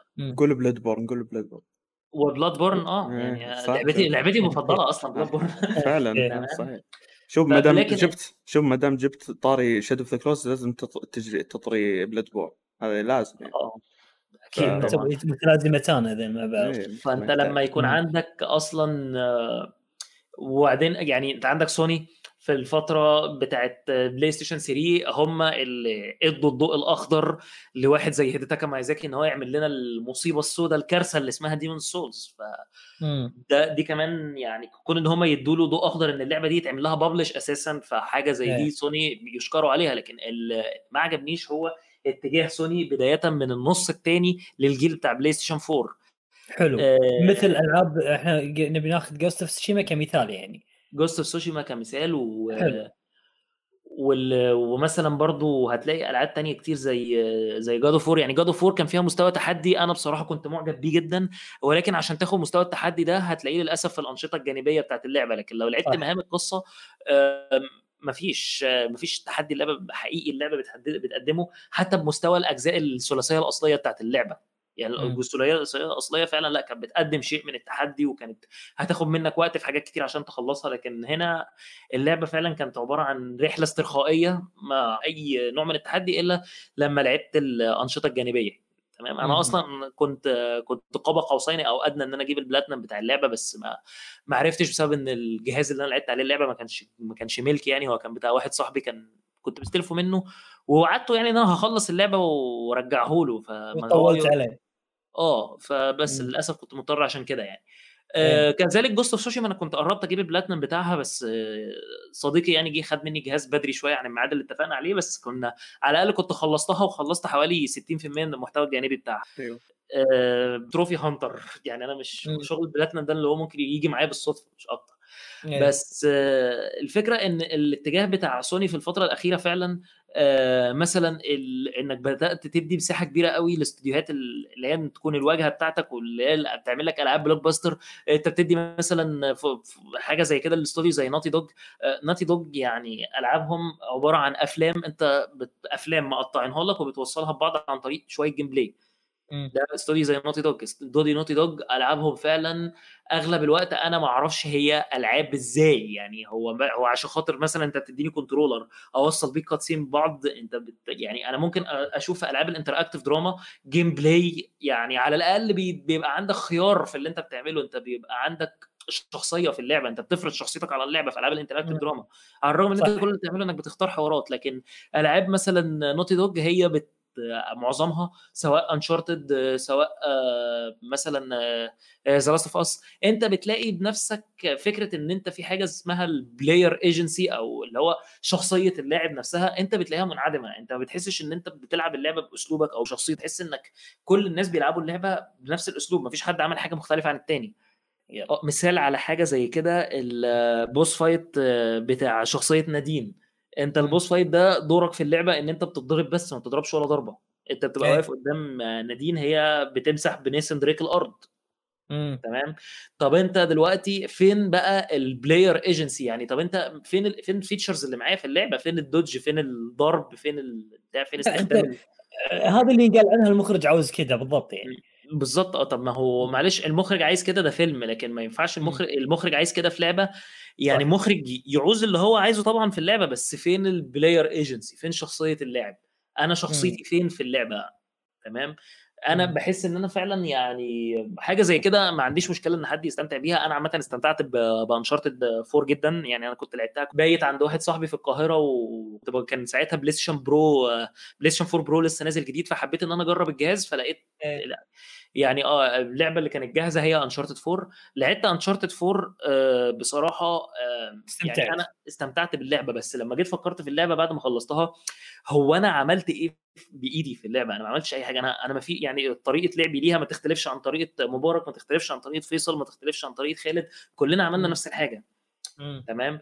آه والفكرة إن حتى وهي لعبة خطية فبرضه أنت مهما كانت اللعبة خطية أنت لازم يكون عندك player agency يعني حتى مثلا في ال player agency في ألعاب الالعاب Call of Duty أنت بيبقى عندك player agency بتظهر في مستوى التصويت بتاعك آه، في مستوى في الحاجات دي لكن أنت في Uncharted أنت هو مخير مسير مش مخير. بالظبط تمام؟ م. فأنت لما تلاقي سوني إنها بدأت تخلي الاستديوهات دي بال... بال... بنوعية الألعاب دي تكون هي الواجهة بتاعتها آه غير كده مثلا ألعاب زي Ghost of Tsushima Horizon Zero Dawn ألعاب كتير قوي من الألعاب اللي ظهرت تحت المظلة بتاعت سوني Horizon Zero Dawn ممكن تكون من أكتر الألعاب اللي كانت محتاجة فعلا نظام إدارة موارد ومع ذلك Horizon Zero Dawn أنا كنت بلاقي الموارد كده لو أنا كل ما أتمشى موارد موارد كانت في اللعبة منتشرة بشكل فظيع تمام؟ مع إن دي بقى واحدة من أكتر الألعاب اللي كانت محتاجة إدارة موارد ولكن للأسف ما شفناش أي حاجة خالص آه، ليها علاقة بحاجة زي كده في اللعبة. تمام؟ فده بقى اللي هو فكرة إن سوني الفترة الأخيرة بدأت تاخد اتجاه إن إحنا عايزين جمهور أكتر تمام؟ بدل ما الجمهور أكثر وهم اللاعبين اللي يحبون الألعاب تكون بشكل أسهل أو استرخائية أكثر آه تمام؟ فدي دي للأسف حاجة مش كويسة خالص لأن أنت مثلا يعني أنا هاخد مثال جملة كان قالها جورج آر آر مارتن اللي هو كتب رواية Song of Ice and Fire اللي اتاخد منها مسلسل Game of Thrones الراجل ده كان قال لما سألوه هو أنت ليه بت آه، يعني إيه رد في يعني إيه رأيك أو إيه رد فعلك على اعتراض الناس على إنك بتعلقهم بشخصيات معينة وبعدين تموت الشخصيات والكلام ده؟ يعني ليه ما حاولتش إن أنت مثلا يوم ما تعلق الناس بشخصية معينة إنك تطول في عمرها؟ آه، ردوا عليهم كان بسيط جدا قال لهم ما فيش حاجة اسمها الديمقراطيه في الفن. الله ما فيش حاجة اسمها ديمقراطية في الفن. أنا مش أنا لو حاولت أرضي جميع الأطراف تمام أنا هقدم لك تجربة مشوهة. صح. تمام؟ أنا بص أنا ما لعبتش راتشت اند كلانك الأخيرة للأسف لحد دلوقتي ما جاتليش فرصة إن أنا ألعبها بس أنا ناوي إن أنا ألعبها قريب يعني. م. ولكن لو أنت اللعبة كان فيها جزء platforming والناس حبت اللعبة بسبب جزء platforming ده لو أنت شلت platforming عشان أنت ترضي الناس فأنت عملت لعبة يعني أنا برضو ما أعرفش مستواها بس لو أنت شلت ال platforming بشكل كلي آه أنت عملت لعبة متواضعة ماشي؟ فأنت يا دوب كسبت fans لعبوا اللعبة بتاعتك وبعد ما خلصوها بساعة نسيوها وفي نفس الوقت صح. خسرت ال fans بتاعت اللعبة م. تمام فلو بصيت بقى على تأثير الحاجات دي بقى على المدى البعيد آه، فهتلاحظ إن الصناعة بتاعت ال video games دلوقتي هي بتمر بفترة الفترة دي يعني أنا ما كنتش أحب إن أنا أشوف ال video games توصل لها بس آه، هسألك وهسالكم أنتوا الاثنين سؤال كده مثلا سواء أنت مبارك أو فيصل. إمتى اخر يعني إيه آخر لعبة triple A شفتوها كانت immersive simulation إيه يعني؟ اللي هو اللعبة بتاعت محاكاة التفاعلية اللي هو أنت مثلا الخريطة بتستغل أي حاجة في الخريطة عشان خاطر إنك تقدر تعدي مراحل معينة اللي هو مثلا عايز تفتح باب معكش الباسورد بتاع الباب ده فتبتدي إنك تجمع صناديق تحطها فوق بعض وتتسلق الصناديق دي وتنط الناحية الثانية امم تمام؟ دي جنرا يعني كانت واحدة من أكتر الجنرات اللي بيظهر فيها عبقريه عبقرية مثل ألعاب الفيديو. تمام؟ مثل أنا هقول لك عليها آخر لعبة immersive simulation نزلت فعلا آه، كانت triple A في ألعاب indie كتير طبعا immersive آه، simulation بس آخر immersive نزلت كانت Prey آه، نزلت في 2017 أها. تمام؟ غير كده يعني ال... أنت لو بصيت على ال genre دي يعني لما تجرب تلعب حاجة زي Deus Ex Human Human Revolution أو Deus Ex أول جزء خالص جرب تلعب لعبة زي Dishonored جرب تلعب لعبة زي Thief جرب تلعب لعبة زي Prey هتلاقي إن ال genre دي كان فيها آه، فرصة إنك تشوف عبقرية تصميم المراحل تبقى عاملة إزاي. تمام؟ آه، نفس الكلام آه، مثلا هات لي إمتى آخر لعبة triple A اعتمدت على فلسفة ال Metroidvania تمام؟ هتلاقي إن آخر لعبة نزلت هي جاد فور اللي نزلت في 2018 وكانت معتمدة عليها على استحياء برضه. صح ما كانت هو... فكر كامل إيه. آه بالظبط يعني هي كانت معتمدة عليها بس إحنا مش هنعتمد عليها قوي إحنا هنحط كده ريحة Metroidvania في اللعبة. فعندك genre كمان أهي بدأت إنها عمالة تختفي ألعاب ال stealth action تمام؟ بص هت... هتلاقي إن ألعاب ال stealth action الأفكار اللي كنا بنشوفها في ألعاب زي Splinter Cell Chaos Theory زي Metal Gear Solid 3 زي Metal Gear Solid حتى The Phantom Pain كل الأفكار دي راحت فين؟ لحد دلوقتي السلسلة اللي فضلت ماسكة نفسها لحد آخر نفس هي Hitman و... وتمام يعني Hitman 3 بالنسبة لي لحد دلوقتي هي هي game of the year واللعبة كانت فعلا جنة لألعاب التخفي أو ألعاب ال stealth ولكن بص بقى على الألعاب اللي بتنافسها هتلاقي إن آخر لعبة stealth نزلت المفروض إنها تكون ند ال Hitman 3 آه هي The Last of Us 2 اللي المخرج بتاعها شايف إن إن فكرة إنك تستخبى ما بين الحشائش دي فكرة عبقرية. تمام؟ هو ف... عبقري ترى هو عبقري. هو عبقري حرفيا صح؟ مين؟ نيل دروكمان؟ آه. والله بصراحة أنا ما شفتش هو هو عبقري عبقري تسويقيا. صح. هو عبقري في إنه يسوق في اللعبة بتاعته عبقري في إنه يلعب دور الضحية لكن أنا ما شفتش نيل دراكمان يعني عبقريته ظهرت في تصميم الألعاب بتاعته. يعني ما شفتوش ما شفتش عبقرية في اللعبة نفسها. تمام؟ تشوف تشوف جودة بالتصوير جودة بال آه هو مخرج على فكرة هو هو هو مخرج ممتاز على فكرة. يعني صح. ال presentation بتاع ألعابه دايما بيبقى حلو. اللعبة مثلا م. يعني عندك جهاز زي PlayStation 4 الجهاز ده هو معلش يعني خلينا نتكلم بصراحة جهاز ضعيف. جهاز ميت. في آخر أيامه يعني أنا لما كنت بلعب Ghost of Tsushima أنا كنت فعلا يعني لولا إن الجهاز مش بتاعي أنا كنت ممكن أكسره من ال... من الأداء اللي كان زي الزفت يعني. ولكن آه إن هو يعمل لعبة بالمستوى البصري ده وبال... وبكمية ال... الحاجات اللي هي الإخراجية ال presentation القوي ده وفي نفس الوقت أداء اللعبة على جهاز ال PlayStation 4 العادي كان كان كويس جدا. كان جيد ترى كان جيد. حتى على ال Pro كان جيد م... على ال Pro كان ممتاز يعني آه على ال Pro كان كان ممتاز طبعا بس خلينا نتكلم على الجهاز العادي. آه فهو لا هو يعني نيل دراكمان شاطر جدا في موضوع ال presentation بيعرف يعمل presentation للالعاب بتاعه بصراحة يعني حاجة كده لا تقارن. ال presentation بتاعه ما بيبقاش فيه ولا غلطة. ده غير بقى إيه إخراج المشاهد السينمائية. هو برضه ممتاز فيه فهو كويس. لكن آه في الأول وفي الآخر هي اسمها لعبة. لعبة لازم نستمتع فيها. آه لازم ال gameplay يكون هو الاهتمام رقم واحد. أما كوجيما بيعرف يخرج مشاهد سينمائية كويسة. لكن ال ال العمل لكوجيما اسم هو إنه اللي قدمه في التصنيف بتاع التخفي وال gameplay. صح. وافكار وأفكار ال gameplay. بداية بقى من 3 بداية مرورا بقى بفور وب The Phantom Pain وحتى بالجزء الأول والجزء الثاني. الناس يعني تمدح ال... تمدح ب... ب... ب... عند كوجيما تمدح طريقه طريقة تقديمه السينمائية تمدح إخراجه. كذلك تمدح ترى يعني تصميم مراحله أو ال gameplay اللي قدمه بألعابه. تمدحه يعني وهو كذلك مشهور بالشيء هذا مع اذا استثنينا طبعا ديث ستراندنج رغم إنها يعني كانت تجربة جديدة يعني.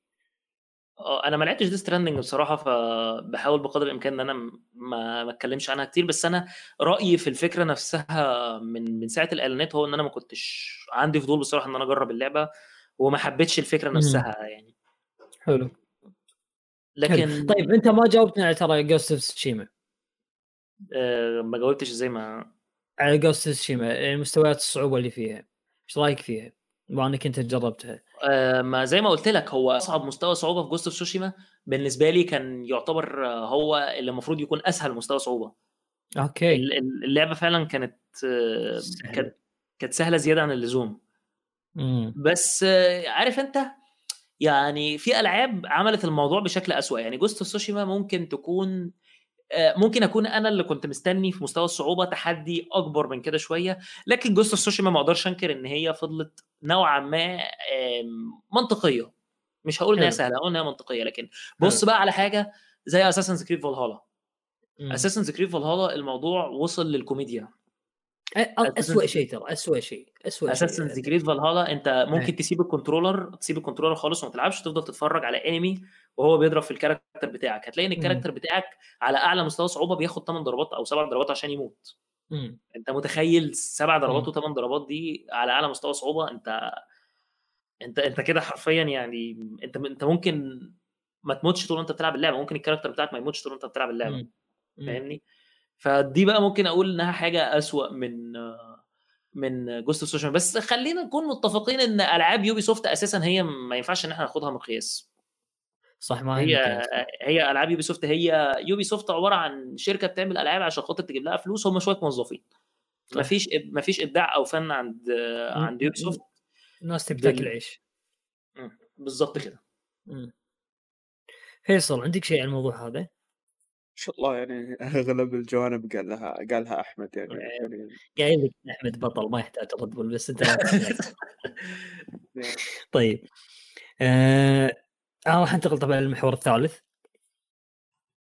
المحور الثالث يقول لك أحمد هل على المطور أن يلجأ لتسهيل ألعابه لتناسب الجميع؟ هل عليه ذلك ليعيش على ما يقولون في الوقت الراهن حاليا؟ مو قاعد نتكلم قبل 10 أو 15 سنة في الوقت الراهن بتواجد الجمهور اللي انت انت من وجهة نظرك تشوفه حولنا يعني موجود حاليا. هل على المطور أن يتكيف مع هذا الجمهور اللي يعني أغلبه لو نقدر نقول في أو فئة كبيرة من تطلب أن اللعبة تكون أسهل سينمائية استرخائية أكثر أنه يلجأ انه يخفف من الالعاب عشانهم أو أنه يستمر على النمط نمط جورج آر مارتن ويقول لا لا ديمقراطية بالفن بالضبط من الالعاب هي دي إجابتي على السؤال يا مبارك إن مفيش ديمقراطية في الفن. آه، بص هو الموضوع يعني الاتجاه اللي ماشية فيه صناعة الألعاب دلوقتي مع مع كلامك أو سؤالك في حوار إن المطور لازم يلجأ لتسهيل الالعاب آه للأسف الشديد آه في صناعة مرت بحاجة زي كده وهي صناعة الموسيقى. تمام أوكي أنت زمان آه يعني في فترة لحد إيه أواخر التسعينات أنت كان عندك مين اللي كان بيطلع يغني وبيعمل موسيقى وكده آه الشخص اللي صوته حلو الشخص اللي عنده مهارات performance أو أداء على المسرح.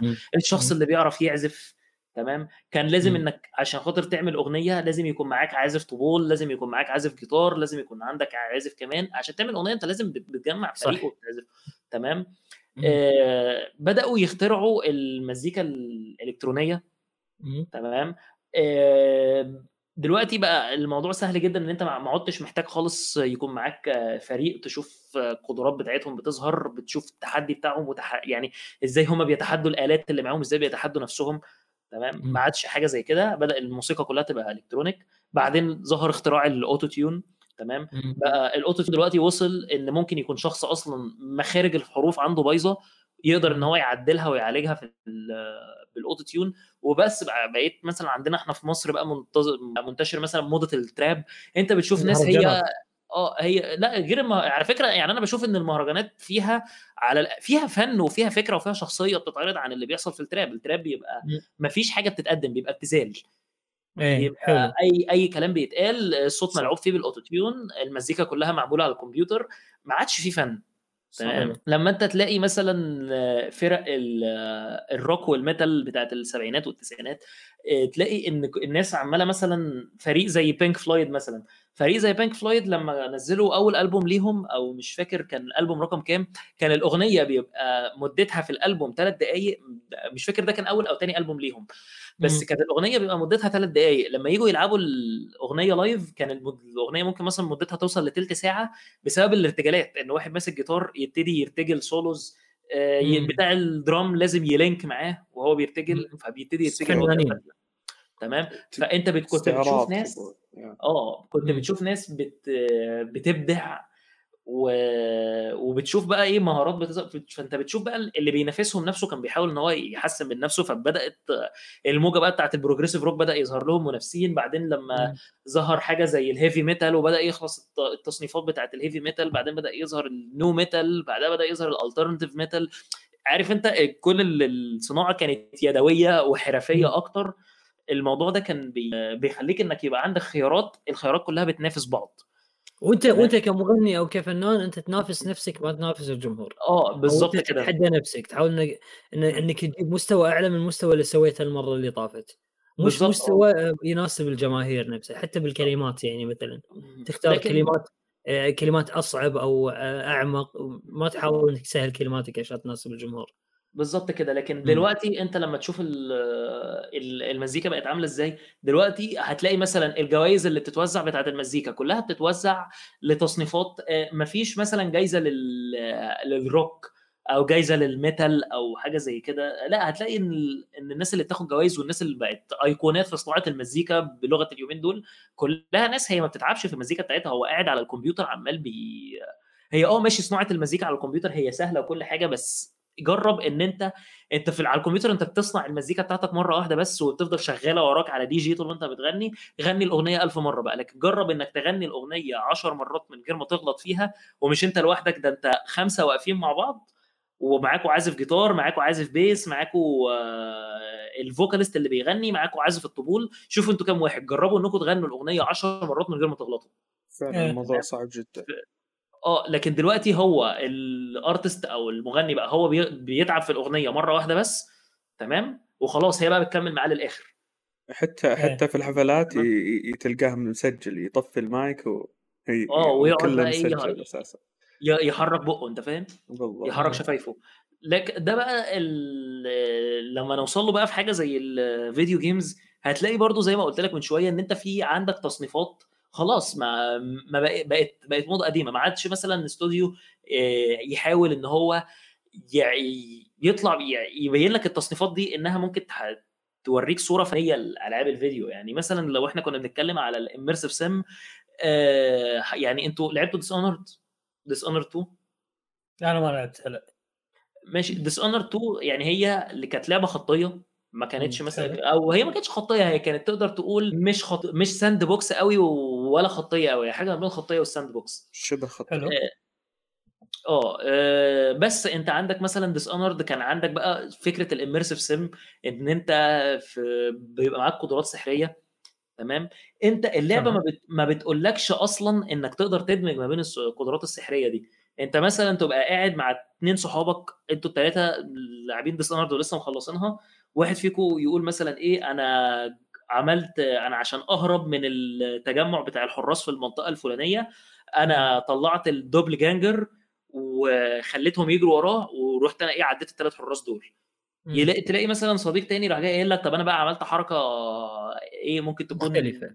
مختلفة شوية إن أنا آه طلعت يعني جبت عملت ال doppelganger ورحت جاي عامل دومين وبعدين رحت جاي مخدر ال doppelganger فال domino خدر الاثنين الحراس اللي كانوا بيجروا وراه. okay. تسوي طريقه تسوي شيء مختلف عني أوه. عني وعنك إيه. بالظبط. تلاقي بقى واحد ثالث يقول لك لا أنا حبيت إن الطريقة بتاعتي تكون دموية و chaotic شوية فعملت إيه؟ طل... عملت maximum لل domino وربطت الدومين بتل... يعني ثلاث حراس ضربتهم بال doppelganger. فهم قتلوا ال doppelganger. فأول ما قتلوا ال doppelganger راح الثلاثه ماتوا لأن الدومين بينقل التأثير بتاع الموت أو الإغماء لل... للي مربوط بيه. بيقول لك وأنا إيه كنت و... وأنا بقى واقف زي الباشا ما عملتش أي حاجة في اللعبة واقف عمال بفرج عليهم من فوق وبضحك. تمام؟ عايز أقول لك إن الثلاث حاجات اللي حصلوا دول دلوقتي أنت أصلا ممكن تلعب اللعبة وتخلص وما تعرفش إن هم ممكن يكونوا تقدر إن هم يتعملوا. صح. تمام؟ ده حاجة زي ده اللي تقدر تشوفه من تصنيف ألعاب زي الاميرسيف سيم تمام؟ نفس الكلام في في ألعاب كتير قدمت ال genre دي زي Deus Ex مثلا أو زي Prey إن أنت أنت فعلا اللعبة يعني مش دايما الحل واحد. لو أنت مثلا في Deus Ex مهارات الاختراق عندك أو مهارات ال hacking عندك ضعيفة تمام؟ ماشي مش مشكلة. هت... هتلجأ بقى لحل تاني. هتشيل صندوق وتحط الصندوق ده فوق صندوق وتروح طالع على الصندوقين ونطت من فوق السور بدل ما تحاول إنك تهكر آه، مهارات الحوارات عندك آه، آه، ضعيفة. هتستخدم العنف. مهارات الحوار عندك قوية هتستخدم الحوار. تمام؟ بقى عندك ال ال اللي هو فعلا هي لعبة محاكاة تفاعلية بس أنت آخر لعبة triple A كانت immersive sim هي Prey نزلت في 2017 وما لاقت ذاك النجاح ترى ولا Dishonored برضه نجحت كده بس هو يعني املنا ناجحة كلعبة لكن نجاح النجاح التجاري يعني إذا نتكلم نجاح تجاري.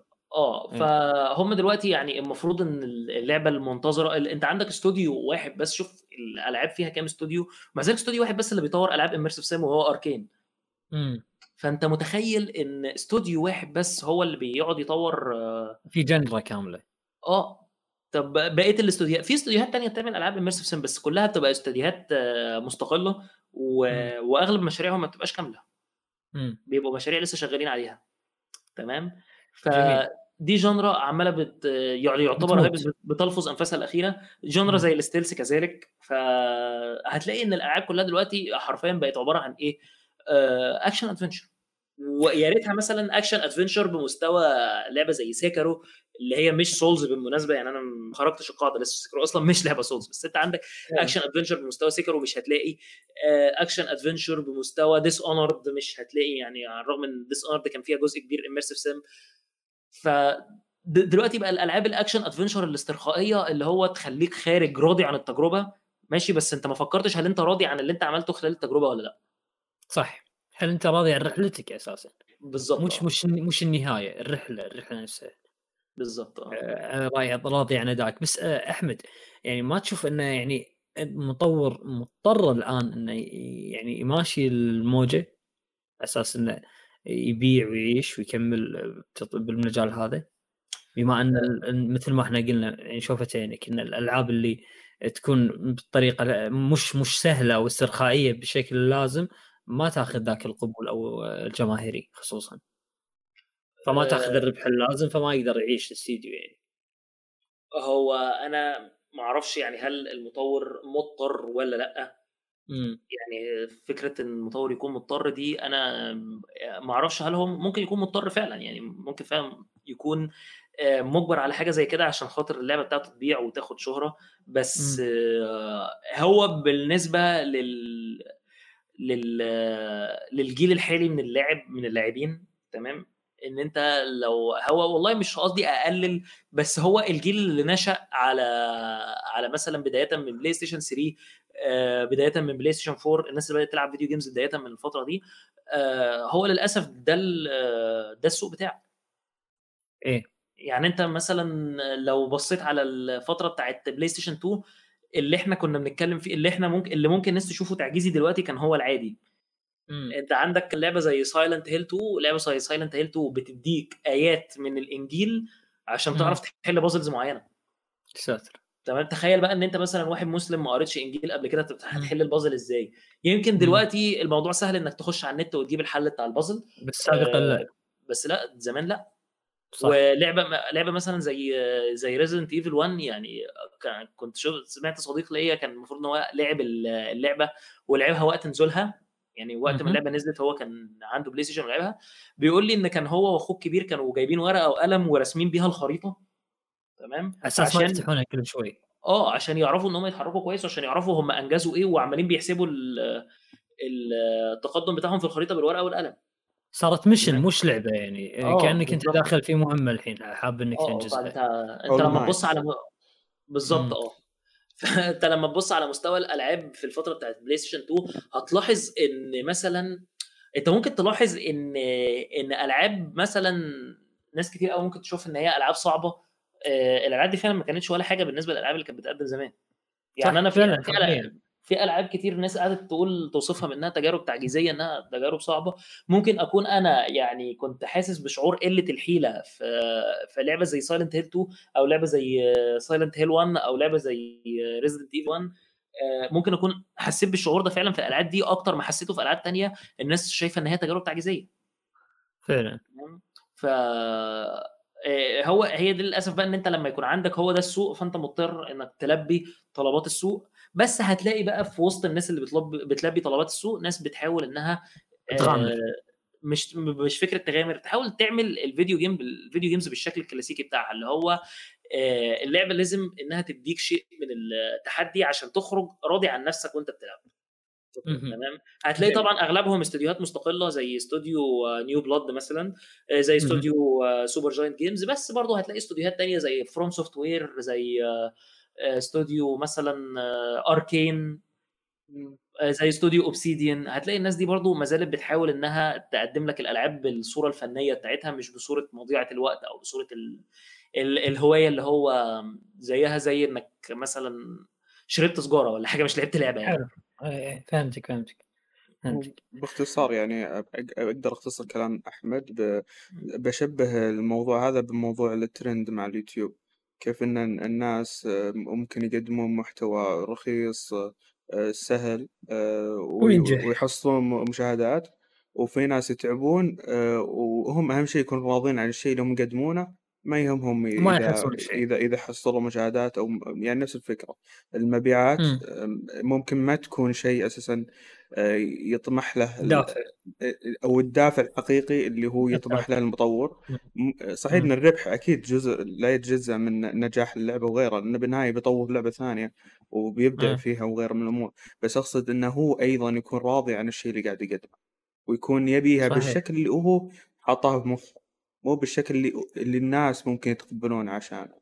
فهمت الفكرة؟ الشكل اللي هو حاب يقدمه للناس شلون شلون حاب اقدم لعبتي. إي بالضبط يكون راضي عنه وبحريته المطلقة. الشركات فعلا. الكبيرة فعليا آه، صعب إنها إنها توفر هذا الشيء خصوصا إنها تقدر تقول إنها ماشية مع الترند. أغلب الشركات مم. ما أقول الكل زي مثلا Ubisoft غيرها من الشركات. لكن مثلا ش... آه، مثلا مطورين مستقلين وغيرها من الأمور غيرها من الشركات هذه لا يكونوا مهتمين فعلا ب... ب... بجودة اللعبة وبالتحدي اللي فعلا يبيه المطور.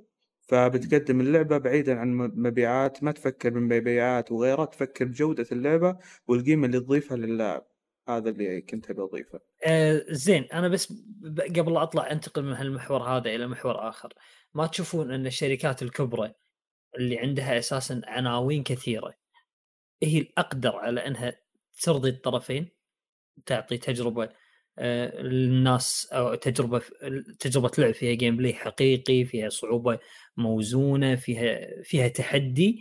وكذلك في نفس الوقت ترضي الفئة الأخرى اللي حابة إنها مجرد إنها تسترخي وهي تلعب. ما تشوفون انهم الأقدر على ذلك في هذه الفترة وإن هالشيء هذا احتمال إنه يهضم حق الشركات الصغرى لانها ما راح تقدر تنافس ما راح تقدر تنافس على نفس المجالين. إنها تقدم ألعاب صعبة هني وتقدم ألعاب ترضي الجميع هني. وإيش رأيكم؟ هو مشكلة الاستوديوهات الكبيرة حاليا هو فكرة إن إن الاستوديو تبص تلاقيه أو الشركة مثلا عملت لعبة واللعبة جابت لها دخل فيقول لك بس هي دي اللي بتجيب لي فلوس أنا لازم أستمر على المستوى ده. تمام؟ آه فهو ما بيبقاش عايز يخاطر وإنه يحط مثلا ميزانية كبيرة في لعبة وعلى وعلى جانب آخر تلاقي إن ألعاب تانية هي اللي بتبيع. يعني مثلا ممكن أعمل ثلاث ألعاب ولا أربع ألعاب في السنة. ممكن لعبة منهم تكون فيها تشالنج شوية وفيها تحدي شوية لكن الثلاث ألعاب التانيين تكون تجارب استرخائية. آه لكن لما هتلاقي إن هو بنفسه لما يشوف إن مبيعات التجربة اللي فعلا حط فيها تشالنج أقل بكتير بشكل ملحوظ جدا بملايين النسخ من مبيعات التجارب الثانية هتلاقيه هو نفسه خلاص مش هيستثمر في حاجة زي كده إيه اللي يخليه يستثمر في حاجة زي كده؟ صح تمام؟ لأن اللي بيعمل تجارب استرخائية هو هدفه في الأول وفي الآخر الربح. الربح. هو بص عامه ما في مش عيب يعني أنا كواحد أصلا يعني دراستي هي الإدارة تمام؟ آه آه إدارة الفنادق تحديدا. هو آه، أول هذا بما إنك حاصل على شهادة جامعية. بما إني حاصل على شهادة جامعية آه. حلو جميل إيه. أول أول محاضرة اخذتها في الإدارة هو قال لك إن أنت لازم رقم واحد هو الربح.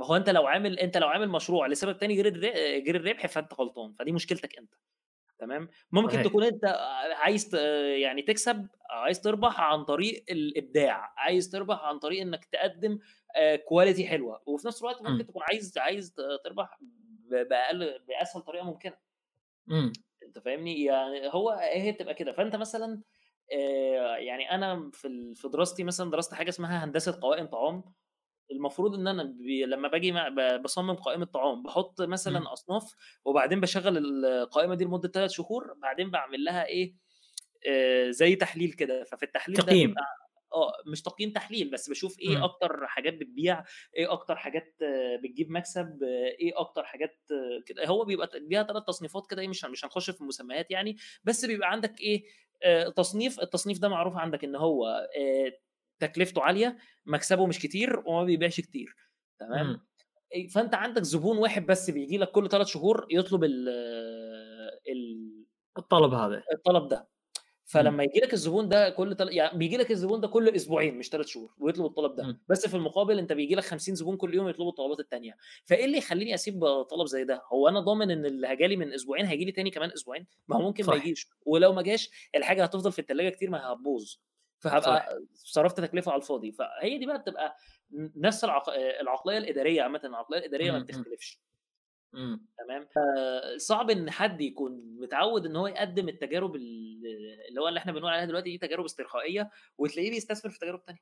أنا من وجهة نظري إذا آه، لا بأس. خلي السوق يغرق إن شاء الله بالألعاب ال- الاسترخائية. لا بأس. آه، السوق بيوم من الأيام راح يصلح نفسه. راح يصحح نفسه لما لما لما الناس تلعب الألعاب هذه وهذه الألعاب أساسا ما تقدم لك شيء جديد هي نفسها مستنسخه من بعضها جميعها يعني اللهم ثيمات مختلفة إذا قدرنا نقول صح؟ ثيمات مختلفة واحدة ثيم باليابان واحد ثيم بإسكندنافيا القديمة و- يعني مجرد ثيمات يعني عرفت؟ مم. ف آه، الوقت الناس راح تبدأ تمل تبي شيء جديد تبي تجربة تقدم تحدي جديد عرفت؟ فحينها في ذلك الوقت إذا الناس فعلا ملوا من هذه الأمور راح يضطرون المطورين إنهم يرجعون إلى الإبداع من جديد هذا وجهة نظري يعني اشوفها إيش رأيكم؟ بصراحة أنا يعني أنت ممكن يكون عندك شيء من التفاؤل أنا صح. على النقيض تماما أنا أنا مش متفائل خالص آه، بسبب آه، فكرة آه، المكافآت اللي المطورين بياخدوها على الألعاب ال- ال- الاسترخائية. اللي هم آه لما تلاقي مثلا لما لعب لما نزلت لعبة زي The Last of Us 2 جميل. تمام؟ آه، في يعني YouTuber عربي آه، بدون ذكر أسماء يعني طلع إن أي حد طلع قال لك إيه أي حد يدي اللعبة دي أقل من 9 من 10 فهو حمار وما بيفهمش حاجة. و... آه، و YouTuber يعني كبير لا جميل. كبير و... ومشهور جدا تمام. و- وشغال في في جريدة كبيرة قوي okay حاجة كبيره. جدا يعني تمام آه ف أهو يعني ده لما يكون رأي النقاد طلع بقى مثلا نقاد تانيين يطلعوا يقول لك اللعبة 10 من 10 اللعبة 10 من 10 اللعبة 10 من 10 تمام.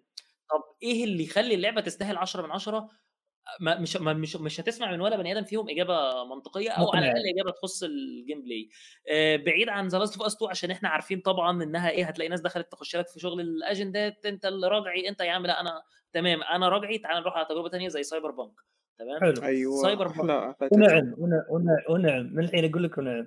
عشان ما نخسر بعض أحمد. أنا أنا على فكرة يعني Cyber Cyberpunk أنا متابع الدعاية بتاعتها من 2015 آه آه، بدأت أقرأ كتب بدأت أشوف أفلام cyberpunk بدأت اللي هو فعلا أستعد للعبة دي استعداد تام وعامل لها pre-order من قبل ما تنزل بسنة وشهرين. جميل. تمام؟ آه، اللعبة نزلت. آه، اولا أنت عندك وعود كتير قوي قوي قوي بتخص اللعبة دي مفيش ولا واحدة منهم بتنفذ.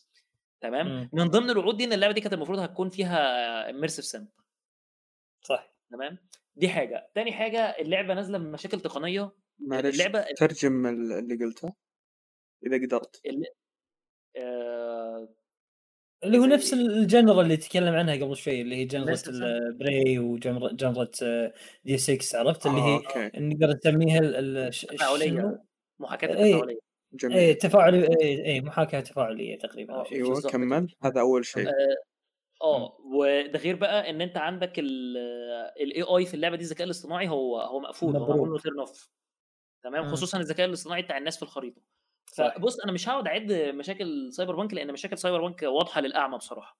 صح. تمام؟ ومع ذلك برضو شفنا آه، نقاد كتير آه، أجانب وعرب ومنهم برضو يعني واحد من النقاد العرب الكبار جدا والضخام جدا صحيح.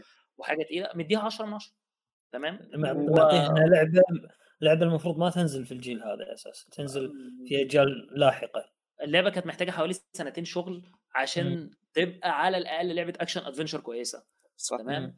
مش لعبة آه، RPG آه بالظبط وعندك آه، جريدة كبيرة قوي في أو أو يعني صفحة كبيرة على تخص الألعاب. كانوا عاملين حفلة Game of the Year تخص السنة اللي فاتت. وكانوا إيه. عاملين بقى اي حفل حفل جوائز وتصويت ومش عارف إيه والكلام ده.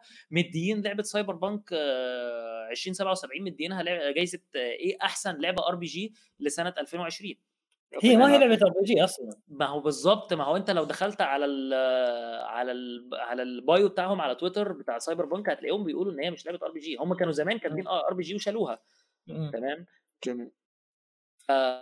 هم كاتبين لك أهو an open world action adventure story developed by CD Projekt Red لعبة عالم م. مفتوح action adventure من تطوير استوديو Projekt Red تمام؟ CD Projekt Red فده بقى بقى لما يكون هو ده الاستقبال النقدي وخصوصا النقاد بيأثروا على الجماهير جامد جدا يعني النقاد ليهم كلمة على الجماهير فلما يكون ده الاستقبال النقدي تمام طبيعي هتلاقي الاستقبال الجماهيري عمال بينزل عمال بيقل. هي دي بقى دي بقى فكرتي من الموضوع إن صح أقنعتني والله أنت آه أقنعتني بنظرتك السوداوية أمانة. جدا أقنعتني لأنه فعلا والله إذا استمروا يسوون نفس الألعاب ويلقون النقد الجم... النقد من النقاد مش من الجماهير لأن الجماهير بعضهم ترى مقلدين على فكرة. آه بعض من الجماهير مقلدين. إذا اللعبة قال عنها مبارك إنها حلوة خلاص مبارك كلامه سيف طبعا ما حد ياخذ بكلام مبارك ما حد ياخذ طبعا أنا حتى فيصل ما ياخذ بكلامي لا حد ياخذ بكلامي. إيه. okay فايه يعني إذا قال عنها الناقد الفلاني إنها لعبة ممتازة وكذا خلاص كلامه بغض النظر عن الأسباب اللي قالها. يعني ممكن الاسباب اللي قالها ما تناسبني يعني. قول. نفس نفس اللي حصل في في الموسيقى. صح. أنت عندك أصلا الموسيقى دلوقتي أنت عندك في تصنيفات في الموسيقى مبنية على اللبس اللي بيلبسه الناس اللي بتغني. وعلى تس... على تسريحات الشعر. آه okay عرفناهم. آه لا غير اللي هم اللي هم دول الناس إياهم اللي ما بنجيبش سيرتهم عشان خاطر بيتعصبوا. لا في حاجات تانية برضه اللي مثلا ال bands اللي بدأت تظهر مؤخرا اللي هي البندات الشبابية اللي زي One Direction مثلا اللي هم الحمد لله ظهروا وماتوا في فترة قليلة يعني ما كملوش بدأوا يخشوا يخشوا في projects ثانية زي مثلا برضو البنت اللي ظهرت قريب اللي اسمها Billie Eilish أنت بقيت بتلاحظ إن الناس بقت بتهتم باللبس اللي بيلبسوه بالتسريحات الشعر بالصبغات بتاعت الشعر بالكلام ده كله لكن الناس دي بقى بتغني بتقول إيه؟ تمام؟ ولا شيء. ممكن يكونوا كويسين وممكن يكونوا وحشين. يعني Billie Eilish هي هي صوتها كويس ليها أغاني كويسة بس اهتمام الناس باللي, باللي هي بتعمله سواء بقى الشكل والمظهر وتسريحات الشعر والكلام ده هتلاقيه أكتر من اهتمامهم بالموسيقى. صح؟ تمام. ودلوقتي موضوع ال video games بدأت تخش في السكة دي. الناس بقت ممكن تهتم بالنقاشات عن طريق ال video games والخناقات والمناوشات على تويتر والكلام ده بس بشكل يخليك تبص تقول هو الناس دي بتلعب إمتى؟ الناس مثلا صح. بيبقى بالنسبة له آه إيه مايكروسوفت قصفت جبهة سوني عن طريق خدمة ال Game Pass آه سوني هترد على مايكروسوفت عن طريق إنها تعمل حصريات مش عارف إيه. هتلاقي إن الناس إيه مهتمة بالخناقة اللي ما بين مايكروسوفت وسوني. طب أنت بتلعب إيه؟ ماشي. هو لأ هو ما بيلعبش. هو أهم حاجة عنده يشوف الشركتين إيه أهم أهم شيء الفريق اللي هو منتمي له يعني هو اللي ينتصر يعني بغض النظر. أوه. حتى لو كان يلعب العابه ولا ما يلعب العابه بالظبط الدراما اللي بتحصل حوالين الصناعة لكن الصناعة نفسها إيه اللي بيحصل؟ مش هتلاقي أنا أنا عن نفسي أنا بشوف ناس هم بيبقوا أصدقاء شخصيين ويعني لهم مني كل الاحترام والله بس أنا بشوف ناس فعلا ممكن تتخانق يعني تشتم في لعبة على حساب لعبة تانية وهو ما لعبش الاثنين نفس مبارك لا, لا أنا ما اسب أنا ما اسب لعبة ما ألعبها ما اسبها Dark المس... يوم لعبتها غيرت كلامك. لا أنا شوف Dark Souls ترى ما أسبها أنا أنا أقول لك أبغضها. لا كنت تسبها. أنا أق... أنا أبغضها اي كنت أسبها بس غيرت كلامي أنا عادي ترى اي لأنك ما, ما, لعبت اللعبة يوم لعبت اللعبة غيرت أنا ما عندي فيصل مبارك مبارك وعدني ان هو هيخش في Dark Souls وهيلعبها وخلاص وأنا مستني إيه ما يدري ما يدري ترى شوف أحمد ما يدري. لا بشرك دخلت لا لا وش شيء؟ لا لا ما في تسريبات ما نبي. أحمد قبل لا تخلص الجيش إن شاء الله قبل لا تخلص الجيش بإذن الله تلقاني أنا خالص منها. خلاص ماشي. حاجة كل اجازه يعني. كل اجازه أنا وصلت فين؟ إن شاء الله. تمام. بإذن الله. بس بقى فزي ما أنت مثلا شفت خلاص الشكل الحالي اللي وصل زي الموسيقى بقى عامل إزاي ده يعني بالنسبة لي وجهة نظر أنا إن ده الشكل الحالي اللي ممكن نشوف فيه ال video games كمان 10 سنين مثلا أو بداية من دلوقتي. مؤسف. شيء مؤسف. بس على الأقل دلوقتي في ناس بت... بتحاول. امم هم أهل ال indie قصدك أتوقع صح؟ غير غير أهل ال indie برضو عندك ناس في ال triple A بتحاول يعني عندك زي كوجيما. من شوية كوجيما FromSoftware مثلا آم، آه، حاجة تانية زي مين ستيك آه، تو شو أركين. اسمها اللي هو جوزيف فارس أيضا آه، جوزيف فارس آه هازل هازل إيه. لايت أو مش فاكر كان اسمه إيه ونعم والله جوزيف فارس أمانة جد ترى قاعد يقدم شيء يعني إبداعي صدق أهو واحد. زي زي جوزيف فارس بينزل بي- بيقدم تجارب استرخائية ومع ذلك برضو فيها شيء من التحدي. حلوة آه. وفيها تحدي وفيها متعة. يعني أنا جربت ألعب لعبة تكستو مع مع زوجتي. أنا استمتعت وأنا قاعد ألعب. يعني يعني النقاشات اللي تدور بيننا وإحنا قاعد نحاول نلعب آه، شلون قاعد نحاول نتواصل مع بعض شلون نحاول نحاول نوقت آه، لعبنا مع بعض. يعني كان آه. كان شيء حلو رغم إنها كانت تجربة استرخائية مثل ما قلت. وأنا يوم لعبتها وياي يوم لعبتها يوم لعبتها مع فيصل كانت لعبة Bloodborne يا رجل. ما, ما هي لعبة استرخائية ابدا. حتى حتى ال cutscenes ما يخليني أشوفها ترى كان. أنا أنا لعبتها أنا لعبتها مع خالد بصراحة وكانت تجربة سيرك قومي يعني. كانت تجربة سيرك قومي. انت أيوه هو تقريبا نزل gameplay وإحنا بنلعب عنده على ال channel ممكن تشوفوا يعني بوادر من اللي كان بيحصل ما بيننا بس طبعا اللي بيحصل بقى بعيد عن التصوير وبعيد عن ال channel وكده هو كان سيرك فعلا. أشنع أشنع من بالظبط جميل. اي حلو. أنا بنتقل للمحور اللي بعده. عندكم شيء حق المحاور ب... ب... آه، ما قلتوه بالمحور هذا حابين تضيفونه؟ لا لحد كده يعني. جميل. آه أنا راح أنتقل حق المحور الرابع. أحمد إذا إذا تقدمت قدمت اللعبة مستويات الصعوبه آه، صعب متوسط وسهل. أساس إني أنا مبارك اللي ما ألعب الألعاب هذه ما تستهويني أساسا. أنا ما لعبت بحياتي ألعاب سولز أبي ألعب اللعبة هذه. تمام. آه، قدمت لي مستويات صعوبة. هل هذا الشيء راح يحد من متعتك أنت؟ أنت ك... آم. كشخص كشخص ممانع لهذا الموضوع بتاتا يعني. ما راح يحد. يعني- أنا من وجهة نظري يعني بتبنى وجهة نظر مخالفة. لا أنا لا وجهة هذا وجهة نظرك حقيقية. هذا وجهة لا لا نظرك أنا أبيها. لا لا لا أنا ابيها والله ابيها هذا نفس. حقيقية. لا والله سوي أبيها نفسك. نفس ما هي طيب. والله ابيها نفس ما هي بقول لك طيب. أنا وجهة نظري فيها بدي شوي. تفضل. ابيها نفس ما هي بس يعني أنا بلعبها يا أحمد. شو اللي شو اللي يعني راح يضرك؟ إذا إذا تقدمت مستويات صعوبة ليش زعلان أنت؟ بص هو مفيش حاجة هتضرني تمام. آه الضرر هيكون في اللعبة نفسها. حلو. اي؟ ضريت تجربتك. أنا شلون ضريت تجربتك في لا اللعبه؟ مش مس- مش تجربتي مش تجربتي. أنا. آه ألعاب FromSoftware منها خلاص بقى هنضطر نجيب في سيرتها يعني. ألعاب اي لازم هني لازم. آه ألعاب ال Souls هي بتقدم مستويات صعوبه تمام؟ أنا عايز أقول لك إن أنت في boss fight في اللعبة اسمه Pontiff Sulyvahn Pontiff Sulyvahn ده اسأل أي حد لعب Dark Souls 3 حتى لو كان محترف ألعاب Souls فهو اتدخل اتمسح بكرامه الأرض من Pontiff Sulyvahn يعني اللي مع... ما... اللي, ما... اللي ما اتعلمش الأدب في بيتهم اتعلموا على إيد Pontiff Sulyvahn يا ساتر okay. ده Pontiff Sulyvahn okay؟ مم. آه ممكن أبعت لك فيديو دلوقتي على تويتر لواحد قتل Pontiff Sulyvahn بضربة واحدة بس.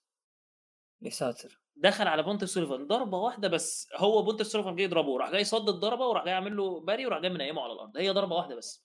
الموضوع ما خدش. منه غير ضربة واحدة. تمام؟ فهي لو لعبة صعبة إيه اللي يخليك تقتل boss fight زي Pontiff Sulyvahn من ضربة واحدة؟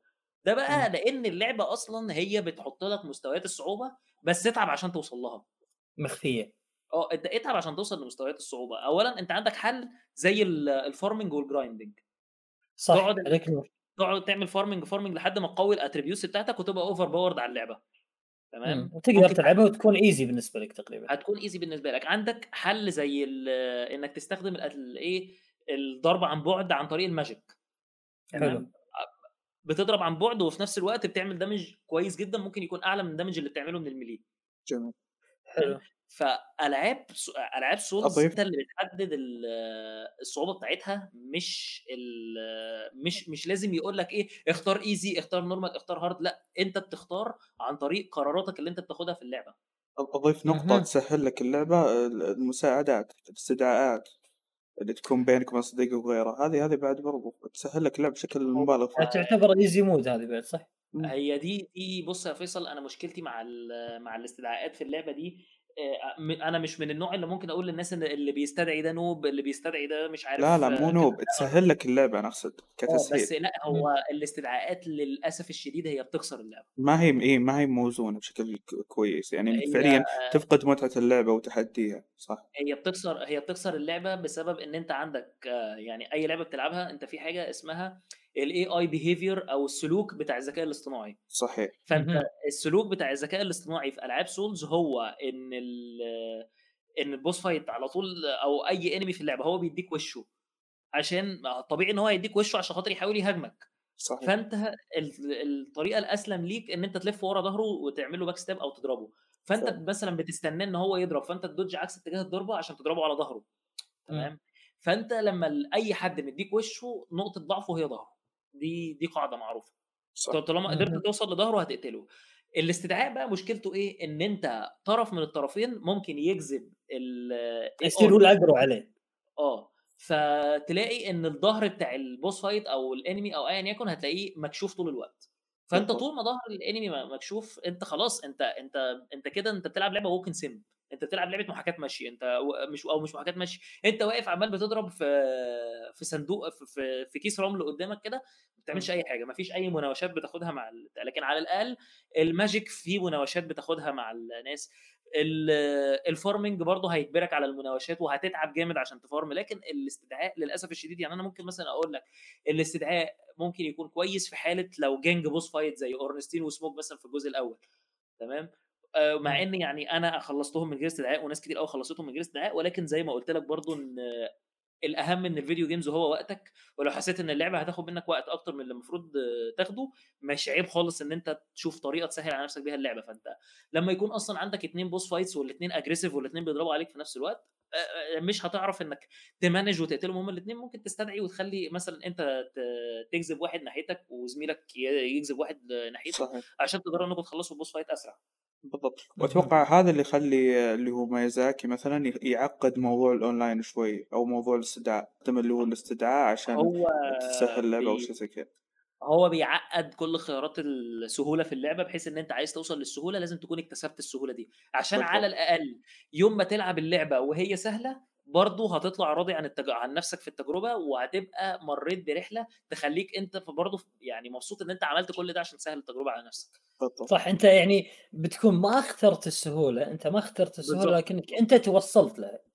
عشان كده ألعاب ألعاب FromSoftware من الصعب إنك تحط فيها مستويات صعوبة لأن مستويات الصعوبة هي آه، بتبوظ جزء مهم جدا في التجربة إن أنت مش هت... أنت ما عدتش محتاج إنك تختار مستوى الصعوبة بتاعتك. يعني هقول لك Sekiro كان فيها مستويات صعوبة وتعتبر مستويات صعوبة مباشرة كمان هي ما اتحطتلكش في المنيو بس اللي هو عبارة عن الجرس. الجرس وال وال charm بتاعت Kuro يعني أنت عندك مستويين صعوبة وأنت ممكن يعني المستوى اللي أنت بتبدا بيه اللعبة ده اللي هو ال easy بتاعها ممكن تخليها normal وممكن تخليها hard حلو. بس الموضوع فعلا بدأ يخش في في شيء من التعجيز بصراحة. امم ما كانش فيه يعني ال... لما تعمل الجرس ولما تعمل الموضوع ده أنت هتلاقي إن الموضوع بدأ يبقى صعب جدا. الناس يعني عادة يضربون الجرس بعد ما يخلصون الرن الأول أتوقع اللعبة صح؟ أو شيء كذي؟ في ناس بت... بت... بتستخدمه في الأول خالص في ناس بتلعب اللعبة كذا مرة بعدين تستخدمه بس م. الفكرة برضو إن الموضوع يعني أنا ما جربتوش بس لما بصيت عليه لقيت إن الموضوع هياخد منك وقت كتير وهياخد منك مجهود كتير و... الصعوبة اللي تتقدم هل هي بس زيادة damage وهذا ولا أيضا زيادة حركات وزيادة ذكاء؟ هي هي لأ هو بص هو كده كده الذكاء الاصطناعي في Sekiro هو في منه نوعين نوع صح. بتاع الأعداء العاديين وده كان ده ما كانش موجود أصلا. أيوه. كان غبي. ده كان turn off خصوصا لكن آه لكن بتاع ال bosses هو اللي كان كان AI محترم يعني وكان عنيف جدا بصراحة. صحيح. بس فأنت بص في فكرة يعني العاب Souls كان بتعملها يعني فكرة هي المفروض بتعملها من أيام Demon's Souls هي ما عادتش هي ما كانتش واضحة قوي في Dark Souls 1 و Dark Souls 3 حاولوا يرجعوها في Bloodborne وكانت مقبولة. بس كان عجبني في Demon's Souls فكرة حاجة اسمها ال world tendency إن أنت في اللعبة يعني كل ما بت ما مستواك يكون أعلى أيوه. تمام؟ اللعبة اللعبة بقى مش بتصعب اللعبة بتبقى أسهل. صح. في الموضوع الموضوع كان كان غريب كان غريب شوية إن هو يبتدي يسهل إيه. اللعبة ويقلل لك في عدد ال enemies ويخليهم يموتوا بسرعة لكن لو أنت بتموت كتير و...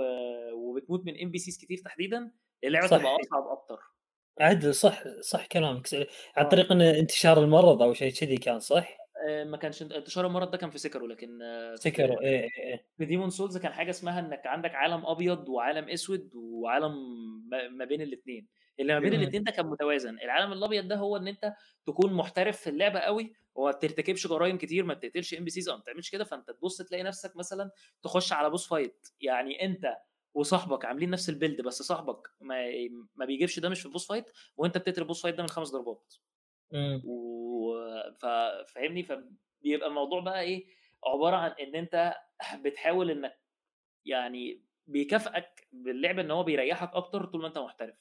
ده غير طبعا بقى لك لو عملت ال black world أو العالم الأسود في اللعبة بيبقى بيبقى عالم أسود عالم أسود كما قال الكتاب بصراحة عالم أسود جدا إيه. بتلاقي أصلا تعيد اللعبة أحسن لك. آه بتلاقي نوعيات لا مش بتعيد اللعبة ما أنت ليه علاج بقى الكلام ده؟ بتروح تشوف مثلا لو أنت ارتكبت جرائم بتحاول إنك تصلح منها. آه، بيبقى في نوعيات enemies معينة أو نوعيات demons معينة لو قتلتهم بتبيض العالم. فالدنيا بتبقى آه، برضو إيه flexible آه، شوية الدنيا بتبقى مرنة. تقدر تصلح غلطة فيك يعني آه Bloodborne كان فيها نفس الكلام في حوار ال insight تمام؟ إن أنت كل ما بتجمع insight أكتر كل ما هيبتدي بقى يظهر لك وحوش أكتر والوحوش دي بتبقى عنيفة أكتر. بس ال insight يعني الموضوع كان معمول برضو إيه ما كانش كان كان بغرض متعة شوية ما كانش بغرض صعوبة وتعجيز زي Demon's Souls هو. صح. الموضوع كان نوعا ما قدرت تتعامل معاه. بالضبط. آه شو اسمه كان آه، يعني من الأمور اللي آه خلينا نقول نتكلم عن الصعوبة كانت في ألعاب ال Souls. آه، مبارك كان يقول في البداية يعني قبل ما لعب ال Souls كان يقول إن اللعبة صعبة بزيادة ويعني ما أتوقع اني إني بتقدم فيها أو إنه شيء من هذا القبيل. لكن بعد ما لعب اكتشف إنه لا المشكلة ما هي بالصعوبة المشكلة إنه بعدم فهمك البوس اللي أنت قاعد تحاربه وعدم فهمك العدو اللي قاعد تحاربه. ففعليا المشكلة ما هي الصعوبة ما هي إنه يعني أنا ما أقدر أهزمه لأنه مستحيل أهزمه. الصعوبة اللي أنا مالي خلق إني أتعلم إني أهزمه. بالضبط. مالي خلق أعيد و... أعيد وأكرر مالي خلق. لا دام إيه. دام فيصل قدر عليه دام أحمد قدر عليه ترى مهما كانوا حتى لو مستواهم مثلا خلينا نقول سرعة البديهة عندهم أعلى مني أو شيء فمثلا أحمد غلبه من أول ثلاث محاولات مثلا أنا أحتاج ست محاولات مثلا إذا أنا كان مستواي شوية آه، يعني قدراتي باللعبة هذه شوية أدنى أو ال skills عندي أدنى أحتاج ست محاولات تقريبا. عادي خذ الست محاولات مو مشكلة يعني. سيبك من فيصل سيبك من فيصل وسيبك من أحمد صابر. أنت تفتح م. يوتيوب هتكتب Luality L U A L I T Y Luality okay. تمام؟ Luality دي بنت YouTuber تمام؟ اللي كانت ترقص على ال boss ها؟ آه آه. شفتها يا رجل. أصعب boss fights في اللعبة زي Darkeater Midir و Nameless King و... وأشكال ما يعلم بها إلا ربنا. كان بتخلصهم على dancing pad ما كانتش ماسكة أنا أتوقع انت كنت مسوي لها retweet أو شيء كذي بتويتر آه. أتوقع ذلك.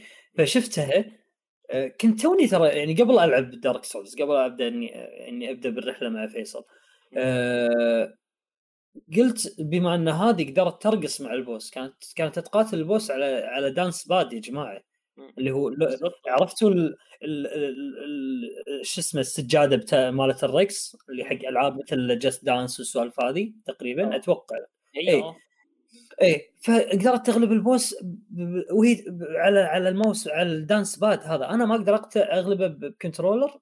بالضبط. فاي يعني بس طبعا انهارت بعد ما فازت. يعني بالنهاية كان صعوبة كبيرة أيه. بالنهاية. اي يعني ما كان بالنهاية قدرت تحدي بالنسبة لها. صح. الفكرة إنها كان تحدي بالنسبة لها. هي أصلا البنت دي أساسا هي راقصه باليه فهي متعودة على ال... على الاستخدام استخدام عضلات رجليها بالمنظر ده و... وإنها حتى راقص باليه ترى. يا حول راح أرقص البوسات والله راح أرقصهم والله أنطر شوي طيب راح نشوف نشوف هي هي برضه مسألة منحنى التعلم هي learning curve مش أكتر. صح. أنا أنا لما أنا لما بدأت ألعب ألعاب Souls كنت بدأت ب Dark Souls 3 لأن Dark Souls 3 كانت لسه نازلة وكنت أنا ساعتها بشق طريقي في ال content creation وإن أنا بحاول أعمل مراجعات والكلام ده. إيه إيه اللعبة اللي لسه نازلة النهارده يا شباب؟ Dark Souls 3 ماشي يلا نلعبها. كانت أول لعبة ألعبها تمام؟ أوكي. منطقة زي Road Road of Sacrifices قعدت يعني قعدت فيها ثلاث أيام مش عارف أطلع من المنطقة. وأصحابي بقى اللي هو إيه عمالين يتريقوا عليا بيقولوا يا ابني دي منطقة عبيطة جدا دي منطقة تافهة أنت مش عارف تطلع من ال Road يا جدعان والله ما عارف أطلع من ال... كانت ال Undead Settlement آسف مش عارف أطلع من ال Undead مش عارف أروح فين. كل ما بتحرك ألاقي ناس تتلم عليا وتضربني وفي واحد عمال بيضرب عليا ب sniper rifle عمال بيجيبني أنا مش عارف أعمل حاجة يا شباب. أنا فالمهم إني قعدوا إيه يتريقوا عليا ما لا أنا أصحابي كلهم ينقذوني إيه بس. المهم يعني أصحابك خالد أحمد فأكيد يعني, يعني. أنا عرفت النوعيه راح تكون تقريبا. هو إيه كلهم قعدوا يتريقوا عليا. المهم إن إن أنا دوست على نفسي لحد ما وصلت لمرحلة إن هم بيسألوني أنت فين في اللعبة؟ عاملين حسابهم إن أنا أقول لهم إن أنا في ال Catacombs إن أنا في البتاع. لا يا شباب أنا خلصت اللعبة مرتين وبعيدها للمرة الثالثه أنا Dark Souls أنا لعبها أنا لعبها تسع مرات. ما شاء الله. تمام. اللعبة ليها اللعبة كان ليها نهاية سرية جبتها من غير أي tutorial أو guides أو أي حاجة قلت لهم يا جدعان أنتوا تعرفوا لو أقول لي بقول لك إحنا إحنا عرفناك إن في حاجة اسمها Dark Souls بس أنت رحت بعيد. ده ده ما كانش خالد ده كان واحد صاحبي تاني قال لي أنا بص يعني أنت رحت بعيد قوي إيه. اللي هو ما ما تهدى على نفسك كده. أنت أنت مسكت اللعبة ده أنت ما مسكتش فيها حاجة. اللي هو أنا من كتر إيه. أنا عمال بحس بإنجاز. تمام. فأنا أنا عايز إنجاز أكتر أنا بقيت يعني متعطش الإنجازات مدمن انجاز اي مدمن انجاز صرت آه بالظبط ففكره إنك تقتل أول boss fight في اللعبة بعدين تقتل تاني boss fight بعدين تلاقي نفسك دخلت على boss fight صعب وقتلته طب لأ أنا عايز boss fight أصعب. تمام؟ تلاقي نفسك كده. فاللي هو الموضوع ده اللي هو خلاني أنا جبت كل نهاية في اللعبة مرتين. مع إن في نهايات في اللعبة كانت بتحتاج شغل كبير جدا وبعدين ال DLC نزل لعبت DLC مرتين الأول وبعدين تاني DLC لعبته مرة واحدة. بعدين اللي هو إيه لأ أنا أنا عايز أكتر من الألعاب دي. فبدأت بقى أبص على الألعاب اللي هي ال clones بتاعتها زي Salt and Sanctuary وكان مش فاكر إيه تاني نزل. آه بعدين Nioh آه لعبت Nioh. بعدين آه طب لأ أنا هلعب بقى ألعاب FromSoftware لعبت Dark Souls 1 وبعدها لعبت Demon's Souls وبعدين Sekiro نزلت اشتريتها ولعبتها. عارف أنت اللي هو بدأت إيه بقيت متعطش لفكرة إن أنا ألعب لعبة صعبة. بس أهم حاجة إن الصعوبة بتاعتها تكون عادلة. يعني يكون صح. صعوبة وفي نفس الوقت يكون في عدل بقيت متعطش للنوع ده من الألعاب لأن م. خلاص هو الموضوع عامل بالظبط زي رياضة إيه آه رياضة تسلق الجبال بالضبط. انت مشوارك كما ت... إيه صح كما آه. توصل توصل أعلى مشوارك بيبقى صعب بس تخيل بقى إيه متعة إن أنت تبقى واقف على قمة الجبل يا سلام هذا المشوار ده كله تمام أنت ممكن ممكن تنزل على قمة الجبل من من طيارة يعني ممكن الطيارة تروح جاية نزلك بالحبل على قمة الجبل مش هتبقى تستمتع هو يا دوب إيه آه هتاخد صورة كده إن أنت فوق الجبل وخلاص لكن لو جربت تطلع الجبل بنفسك تمام هتلاقي إن الإنجاز بقى هتحس بيه مش مش هتحس بالإنجاز غير وأنت على قمة الجبل. صح راح راح يسولفون عنك يعني راح يقولون فلان الفلاني تسلق الجبل الفلاني وصعد فوق وصور. من غير حتى ما من غير حتى ما يتكلموا عني أنا بيني وبين نفسي أنا عملت حاجة راضي إنجاز في حياتي. عملت إنجاز. هذا ترى مثل مثل حرفيا يعني أحسه ينطبق على ألعاب السولز أنا يعني. شوف ما هو هي ده الغرض منها. ده الغرض من التجربة. هو بشكل عام هذا النوع من الألعاب يحتاج مزاج يحتاج واحد راكد يحب يتعلم وهادي بالشيء اللي قاعد يسويه. يعني قاعد قاعد يقول جميع المواصفات اللي ما في مو فيني عرفت؟ هذا هو. عشان كذا أنت مو حابها فهمت الفكرة؟ فأنت لما من البداية شوف هذا هو والله هذا هو. لما أنت أشوف أنا نفسك أنا زي ما يقول لما يصير يصير مزاجي مو كويس مستحيل ألعب ألعاب سولز مستحيل. صحيح. لكن لكن في في في أحيانا آه مزاجي يكون جيد وحتى تدرسني أنا أقول أنا مستعد أتعلم مستعد أفهم البوس اللي أنا بقابله مستعد إني أتحمل مثلا اللي هو لو مثلا موتني أكثر من مرة أقدر أتحمل. بالنهاية أنا حاط راسي إني بذبحه وأذبحه فهمت الفكرة؟ بس إيه هذا النوع من الألعاب يحتاج مزاج يحتاج خلينا نقول تقبل لفكرة إنك تتعلم وتتعلم بطريقة شوي صعبة. فعشان كذا مو كل اللاعبين فعليا يقدرون يلعبون هذا النوع من الألعاب وعشان كذا يبون يكون أسهل بس لأنهم إيش؟ مو عشانها صعبة لأنهم مو فاهمين طريقة لعبها مو عارفين كيف عليك. يقدرون يلعبونها صح عليك صح عليك أنا أنا وجهة نظري يعني في الموضوع إذا تسمحوا لي بس ثواني أنا أشوف إن جميع اللاعبين ترى قادرين انهم يلعبون ألعاب Souls أكيد مو بس Souls أي أي لعبة صعبة إيه، ما هي صعوبة تعجيزية يعني يعني لو بتتكلم على Souls كمثال يعني عادل للصعوبة زين؟ جميع أو أو أو الناس تبالغ فيه شوية. جميع اللاعبين أحسهم يقدرون يلعبون العاب ال Souls طبيعي يقدرون لكن البعض منهم مش متقبل إن اللعبة راح تضغط عليه شوي لما يتعلم بالطريقة الصعبة شلون يقتل ال boss. مو متقبل إنه بيدخل راح يغلب ال boss بأول محاولة ثاني محاولة. بالضبط. وخلاص يعني.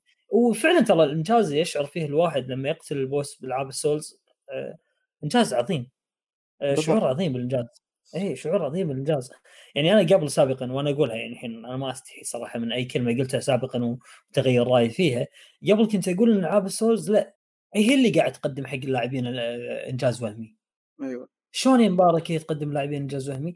لأن فيصل مثلا بضرب مثال فيصل يعني لأن فيصل مو فنان. فيصل كل اللي سواه إنه لعب البوس هذا 10 مرات ولا 20 مرة حفظ كل حركاته وغلبه وين الانجاز في الموضوع؟ عرفت؟ وين الانجاز في الموضوع؟ هذا اللي اللي كنت أقوله بس بعدين آه، يعني لعبت شوية Souls أنا لعبت شوية أقول لكم شوية مو مو كثره لكني أول مرة ألعب ألعب ألعاب Souls فأنا منبهر من اللي شفته وأنا بطبيعتي أحب إني أضخم الأمور لاحظت إن الموضوع أقرب إلى رقصه عرفت؟ فعلا حرفيا أقرب إلى سيمفونية. بالضبط. كأن كأنها إي كأنها معزوفة قاعد تعزفها أنت بينك وبين ال boss. تحفظ حركاته وهو, وهو يحفظ حركاتك و على فكرة إنك إنك تحفظ حركاته دي ده دي الخطوة الأولى في البوس فايت. بالضبط. إي لا هو في أشياء أخرى إنك تفهم إنك في البداية. وحتى حتى ممكن ما تموت منه نهائيا مجرد إنك تفهم حركاته وتعرف أسلوب قتاله تقدر تذبحه ترى من أول مرة. بس لما تغلط تنجلد. هنا الفكرة. وإنت وإنت يا فيصل وإنت قاعد تذبحه ما تشعر وإنت أثناء القتال نفسه رغم إنه يمكن يكون قتالك السادس مع البوس هذا ما تشعر بال... بالملل أو بان بال... يعني كأنه مثلا فيصل يقول لك امسك هاك قلم زين اكتب لي على السبورة فيصل 20 مرة. تمام؟ أنت راح تحس بالمرة السادسة وأنت تكتب فيصل بالملل صح؟ صح. مليت تعبت؟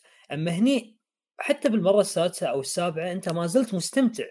حتى أثناء قتاله مستمتع أثناء القتال مش مش مجرد يعني لما تخلص القتال راح تشعر بالإنجاز لا أنت أثناء القتال نفسه مستمتع. أثناء القتال إذا وصلت مع ال boss إلى وصلت ال health ماله إلى level معين أو درجة منخفضة تستمتع. بالضبط. مثل ما قلت لك الموضوع أقرب إلى سيمفونيه أنت أنت وال boss قاعد تعزفونها مع بعض. أنتم قاعد ترقصون مع بعض أنا ما يقولون عرفت؟ شوف هذا وانت متفاهمين متناغمين إيه. شوف هذا لعبت أنت بس ساعة ساعتين من Dark Souls وجاتك الحكمة. شفت؟ العاب الصوت تطلع حكم. كيف عميق صح؟ إيه. حلو. والله أنا أنا okay okay. بشوف Bloodborne الظاهر إنه اخذ Bloodborne اغير صورتي فيصل. بالضبط. أحط أحط الجوكر الجديد عرفت؟ مال آخر فيلم اي بس بحط بقول نقطة معينة بعيدة عن العاب ال Souls مثلا زي لعبة Death Stranding فعليا كثير من الناس ما تقبلوها. لكن زي ما قلت لك في ألعاب تتطلب مزاج معين لازم تلعبها بهذا المزاج. لما أنت تفهم إيش اللي تتطلب اللعبة وتفهم كيف تبدأ فيها آه، مستحيل إنك تمل منها وتقول إن هذه اللعبة سيئة. ما في ألعاب تقريبا سيئة يعني ما أقدر أقول لك إن آه، ما دام في ناس عجبتهم اللعبة أعرف إن في غلط أنت فيك. مو فاهم أنت كيف مو تلعب مو غلط في شيء أنت ما عرفت ما لاحظت جهل جهل اي جهل فيك أيوة. جهل فيك مو عارف تفهمها. لا تقول فيك قول قول إيه؟ حتى فيني أنا طيب فيني أنا.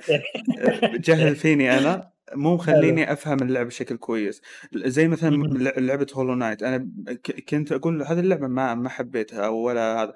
يوم يوم إن مقابلة الجيد اللي هي الحلقة اللي راحت يوم إنه هو فهمني من بداية اللعبة لنهايتها أنت لازم تكون ضايع وتتقبل فكرة إنك ضايع. أنا بديت أنظر اللعبة بنظرة مختلفة وممكن ألعبها وأتقبل فكرة إني ضايع وأستمر ألعبها لأن يبي المطور إني أكون ضايع. فهمت الفكرة؟ حلو. فهنا هنا الموضوع أنت افهم إيش اللي يبيه المطور عشان تقدر تستمتع باللعبة وخلينا نقول تستمتع بالتحدي اللي قاعد يقدمه له لك إياه. جميل. صحيح والله صحيح. قاعد أقول حكم ما شاء الله.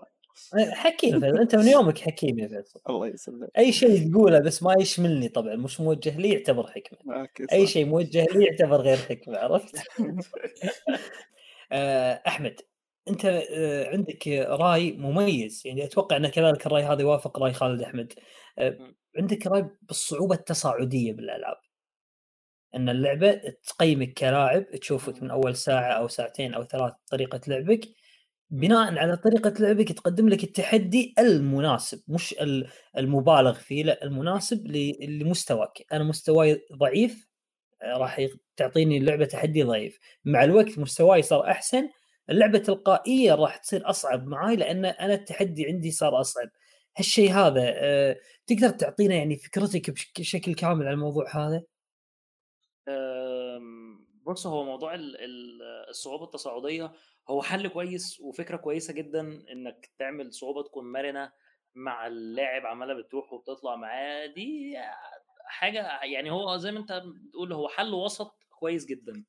حلو. ماشي بس أنا أنا كواحد من الناس يعني أوكي ممكن أستمتع بلعبة بتعمل حاجة زي كده وأحبها جدا وهي أرحم بكتير من إن أنا ألعب لعبة سهلة بسهولة مبالغ فيها وأتمنى إن ده يكون نظام سائد ومنتشر ما عنديش أي مشاكل في حاجة زي كده حاجة كويسة جدا.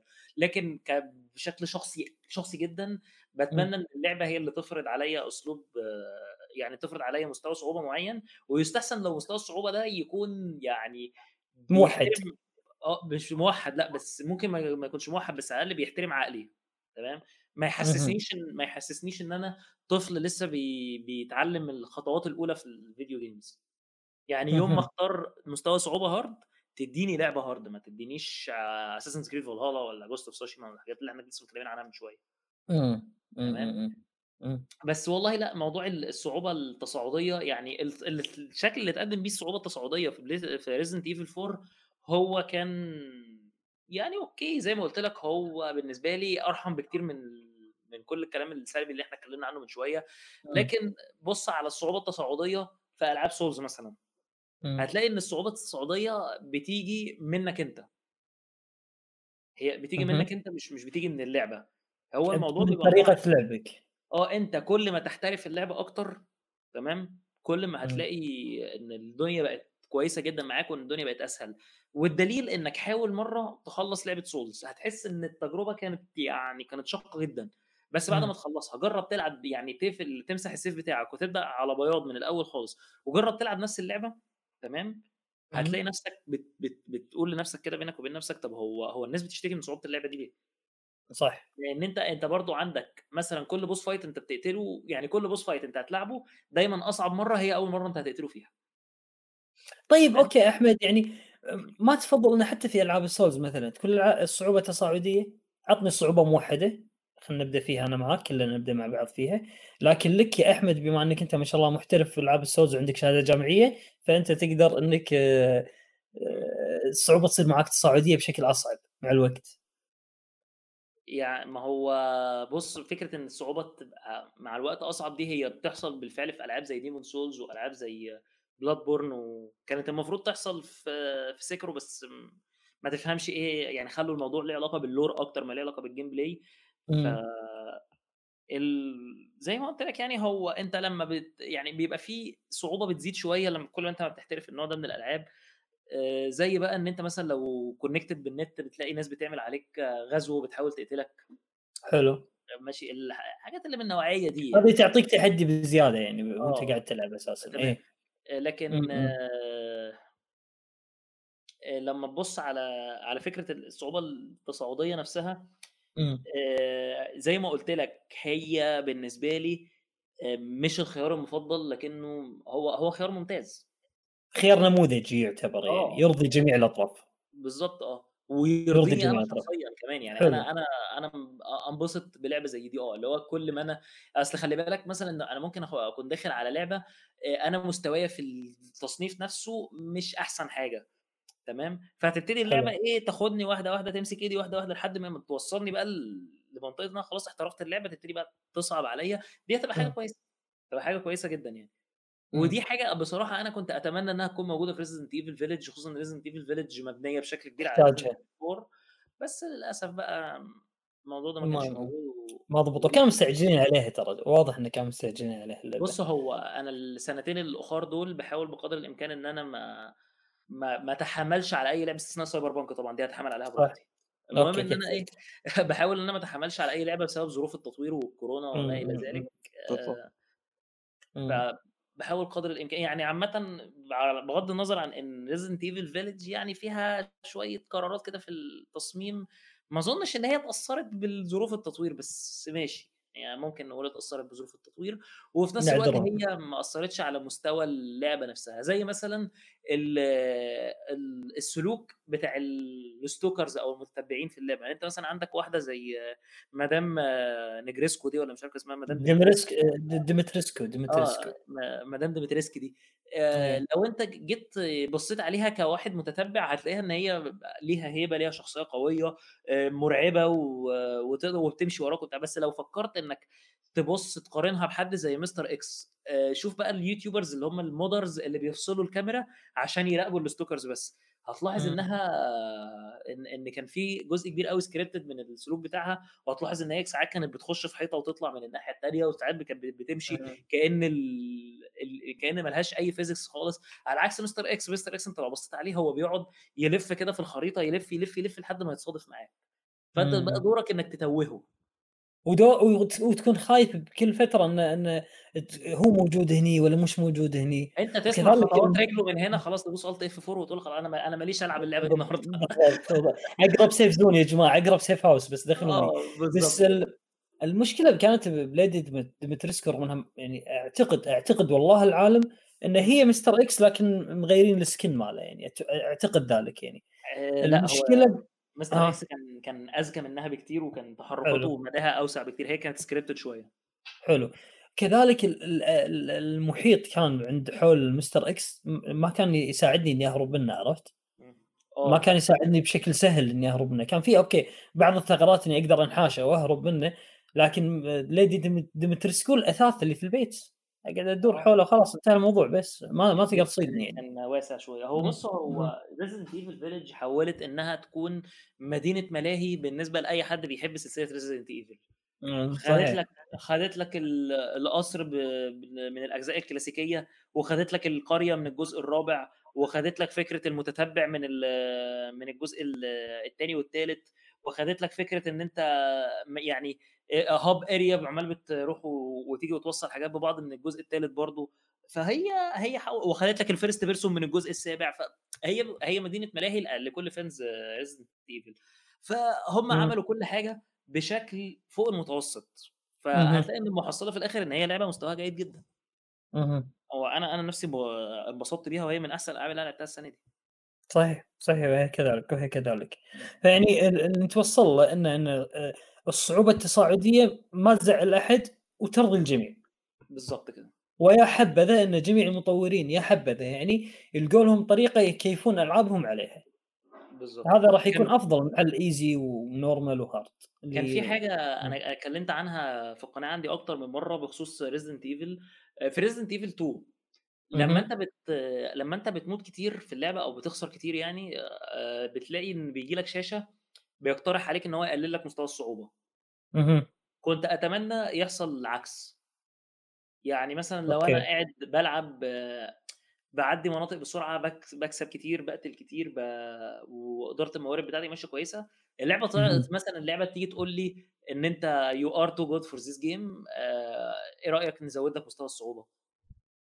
حلو ترى آه، يعني معناته اللعبة قاعد تراقب لعبك طريقة لعبك. بالظبط آه يعني بدل ما تقترح عليا إنك تنزل لي مستوى الصعوبة وأنا بخسر كتير لأ اقترح عليا إن أنت أنت مستواك كويس والله أنت ما شاء الله عليك برافو. الأسلوب نفسه هيكون حلو إن هي اللعبة بتشجعك واللعبة صح. تديك حماس و... وفي نفس الوقت هي هت... هتخليك إيه متشجع إنك تخش تحدي أكبر. إمم. صحيح إيه رأيك إن إحنا ن... نزود لك مستوى الصعوبة؟ ف دي مثلا حاجة ده ممكن حل يعني أنا فكرت فيه كنت أتمنى إن هو يتعمل في الألعاب يعني وهكون مبسوط جدا لو عملوا حاجة زي كده. ده ممكن بالنسبة لي يكون حل يعني ممكن أعتبره أفضل كمان من حل الصعوبة التصاعدية. حلو. لأ مش أفضل يعني هو بص ممكن يكون في نفس مستوى حل الصعوبة التصاعدية. حل موازي. إحنا حاليا خلصنا جميع محاورنا.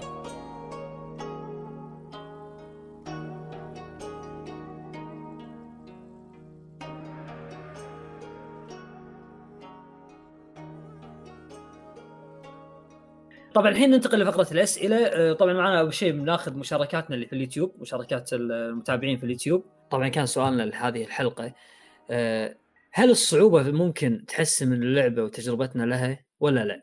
ولما أتكلم عن الصعوبة هذا طبعا فيصل اللي كاتب السؤال ولما أتكلم عن الصعوبة أقصد الاتزان اللي يحصل مو لازم يكون صعب بأنك تنجلد فيه. يعني مو بالضرورة أن الصعوبة انه معناته انه تنجلد لكن الصعوبة التوازن. تعجزي إيه؟ هل هذه الصعوبة تعتقد إنها يعني شيء أساسي في هذه الألعاب وتحسن من تجربتنا لهذه اللعبة. بالضبط. فكان آه، رد مهند علينا مهند كيو كان يقول فعلا الصعوبة فرقت وياي في لعبة ريزدنت ايفل remake وخلينا نقول آه، خصوصا مع توفر اللي هو الطلقات وغيره آه، في يعني كانت في الصعوبة اللي هو العادية كانت توفر بشكل مبالغ فيه لكن مع الصعوبة اللي هو العالية خلتني شوي أقتصد في هذا الموضوع وخلتني يعني خلت الموضوع أكثر اتزان وأكثر تحدي بالنسبة لي. وأيضا موضوع مثل موضوع آه، اللي هو بلود ستيند ريتشوال اوف ذا نايت كان الصعوبة فيها مبالغ فيه خصوصا لما تحطها على الصعب ويكون الموضوع يعني أشبه بصبر أيوب يعني الموضوع هذا. فبشكل عام وحتى موضوع ال check point كان يقول إن بعض الألعاب حتى موضوع ال check point تكون فيها شوي يعني كل ما صعبت اللعبة صار بعد ال check point أكثر. فهذا الشيء يعني كان مزعج نوعا ما بالنسبة له بخصوص الألعاب وصعوبتها يعني. هو بس بخصوص ريزدنت ايفل 3 remake هي اللعبة دي كان كلعبة كارثية هي هي لعبة كارثية عامة. أيوه. آه مشكلتها مشكلتها مش موضوع بس توفر الرصاصات والحاجات دي لا هي لعبة مشكلتها أكبر من كده بكتير. أنت عندك أنت اللعبة اولا ما كانتش faithful للتجربه الأصلية بأي شكل من الأشكال. اللعبة كانوا شايلين منها حاجات في جوهر التجربة زي الألغاز صحيح. تمام؟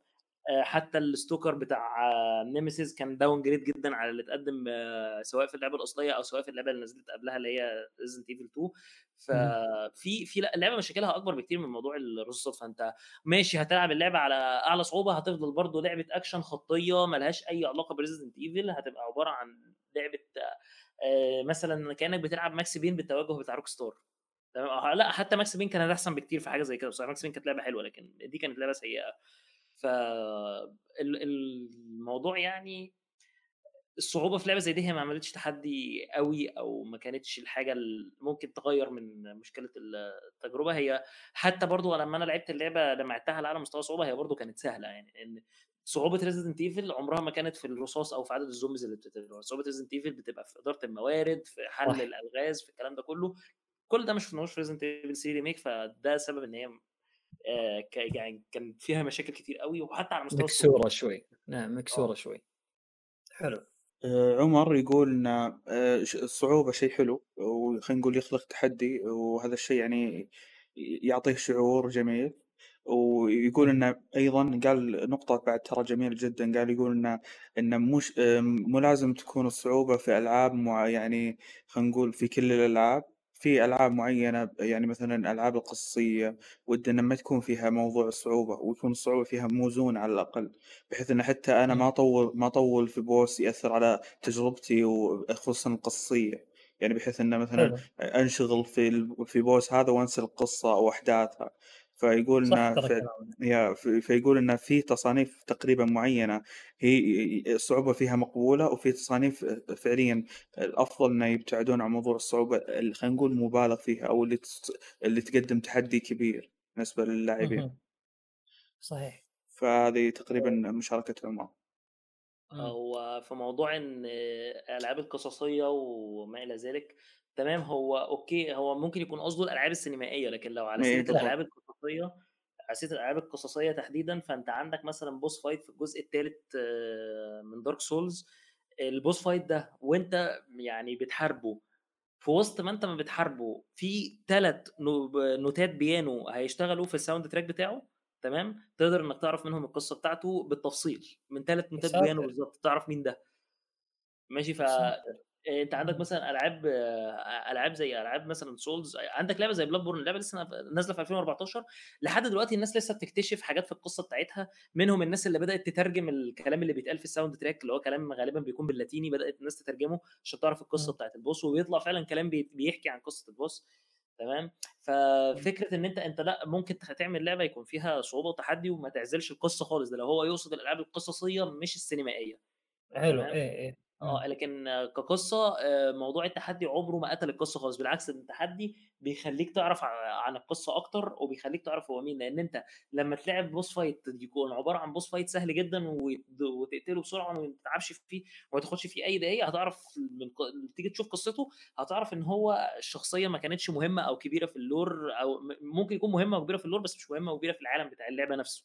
زي مثلا يا مبارك أنت قتلت ال boss fight الأول في Dark Souls 3 تمام؟ لا لما تيجي تعرف قصة ال boss fight ده هتعرف إن أنت أصلا قتلت نسخة منه هو كان منهك وكان مصاب وما كانش قادر إن هو يحاربك بطاقته كاملة. فلو طاقته الكاملة ما كنت راح اذبح آه بالظبط ف دي يعني موضوع إن ال challenge في الألعاب ما, ما بيقتلش القصة خالص ولا بيقتل ال narrative ولا أي حاجة لا القصة بتفضل موجودة. بل أحيانا يعني بقول لك من 2014 لحد دلوقتي الناس لسه بتكتشف حاجات جديده في قصة في قصة Bloodborne تمام؟ من 2014 لحد دلوقتي. فأنت متخيل القصة رأيك مثير للاهتمام والله أحمد رأيك مثير للاهتمام في الموضوع هذا جدا. لكن يعني ما يمنع إن في بعض الألعاب تكون موجهة للناس اللي أساسا ما تبي أي نوع من أنواع الصعوبة. تبي يعني ما يقولون الاسترخاء أقعد سبايدر مان مثلا قاعد أقول لك أيوة. يعني مثلا. عرفت؟ Spider-Man Uncharted لعبة لعبة Uncharted ترى يعني تقدر تقول عنها فيلم ترى على فكرة. أنت قاعد تلعب فيلم مغامرات يعني. كلها اي فهذه الألعاب أساسا ما تحتاج صعوبة يعني. بالضبط.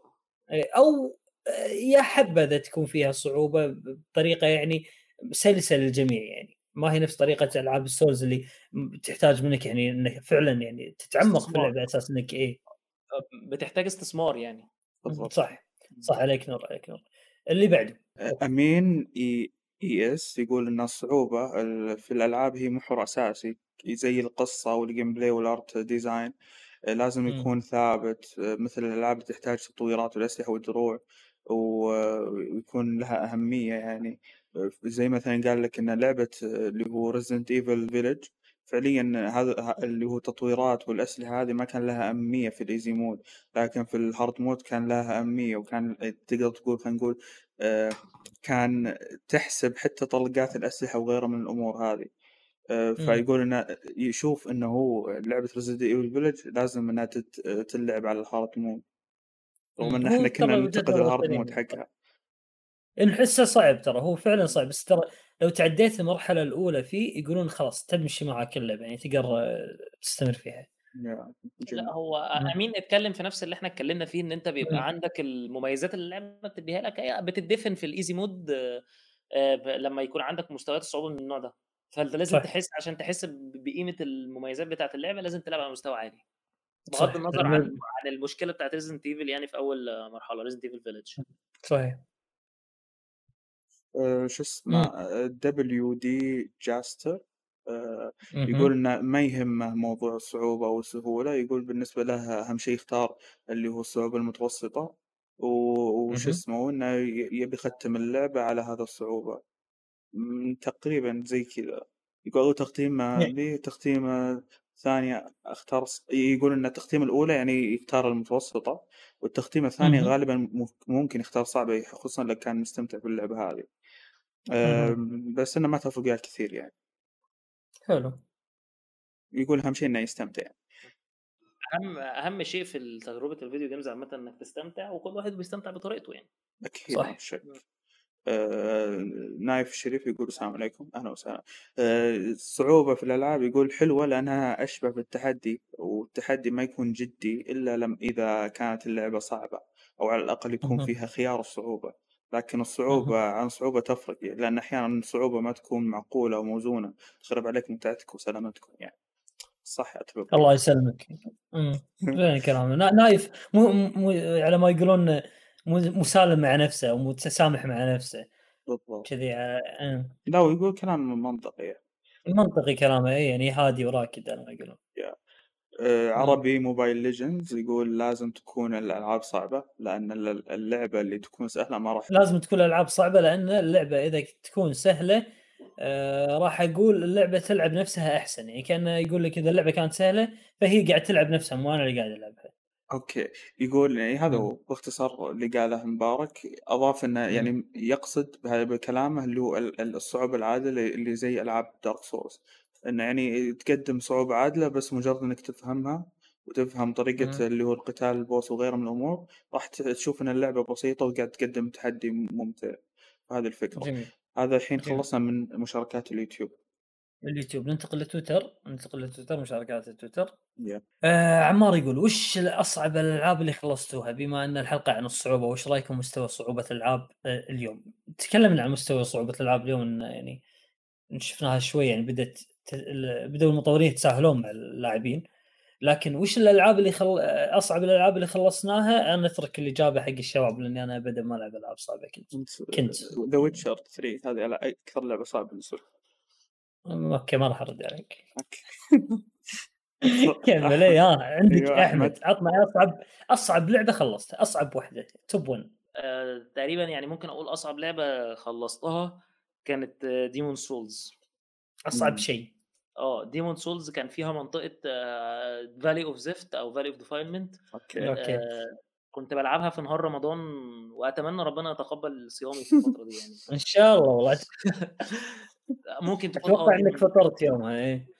بس ممكن أقول لك إن في ألعاب تانية يعني هو أصل هو قال إيه أصعب الألعاب اللي خلصناها؟ في ألعاب بقى ممكن أقول إن هي كانت صعبة بس أنا ما خلصتهاش. هي أنا ما خلصتهاش بسبب إن هي صعبة اللي هو أنا اتحشرت فيها كده قلت لأ إيه؟ يعني شنو؟ رحم الله امرئ عرف قدر نفسه. مثل مثلا Divinity Original Sin okay. Divinity Original Sin من الألعاب اللي أنت ممكن تقعد فيها مثلا 15 ساعة لعب وبعد ما تخلص 15 ساعة دول تروح جاي ماسح ال save بتاعك وبادئ من الأول عشان من الأول عشان خلاص بقى أنت ابتديت تفهم اللعبة ماشية إزاي فاهمني؟ أها okay. أنا حسيت إن اللعبة بصراحة فوق قدراتي فما قدرتش أكمل فيها يعني دي اللعبة الوحيدة اللي أنا كنت noob قوي فيها وانسحبت يعني. امم جميل. جميل, جميل. أنا يمكن أنا يمكن بلاد بورن مع إني ما أحسها صعبة كثير يعني. امم ما, ما هذا يمكن أصعب لعبة وما أشوفها صعبة كثير يعني. حلو. جميل. حلو.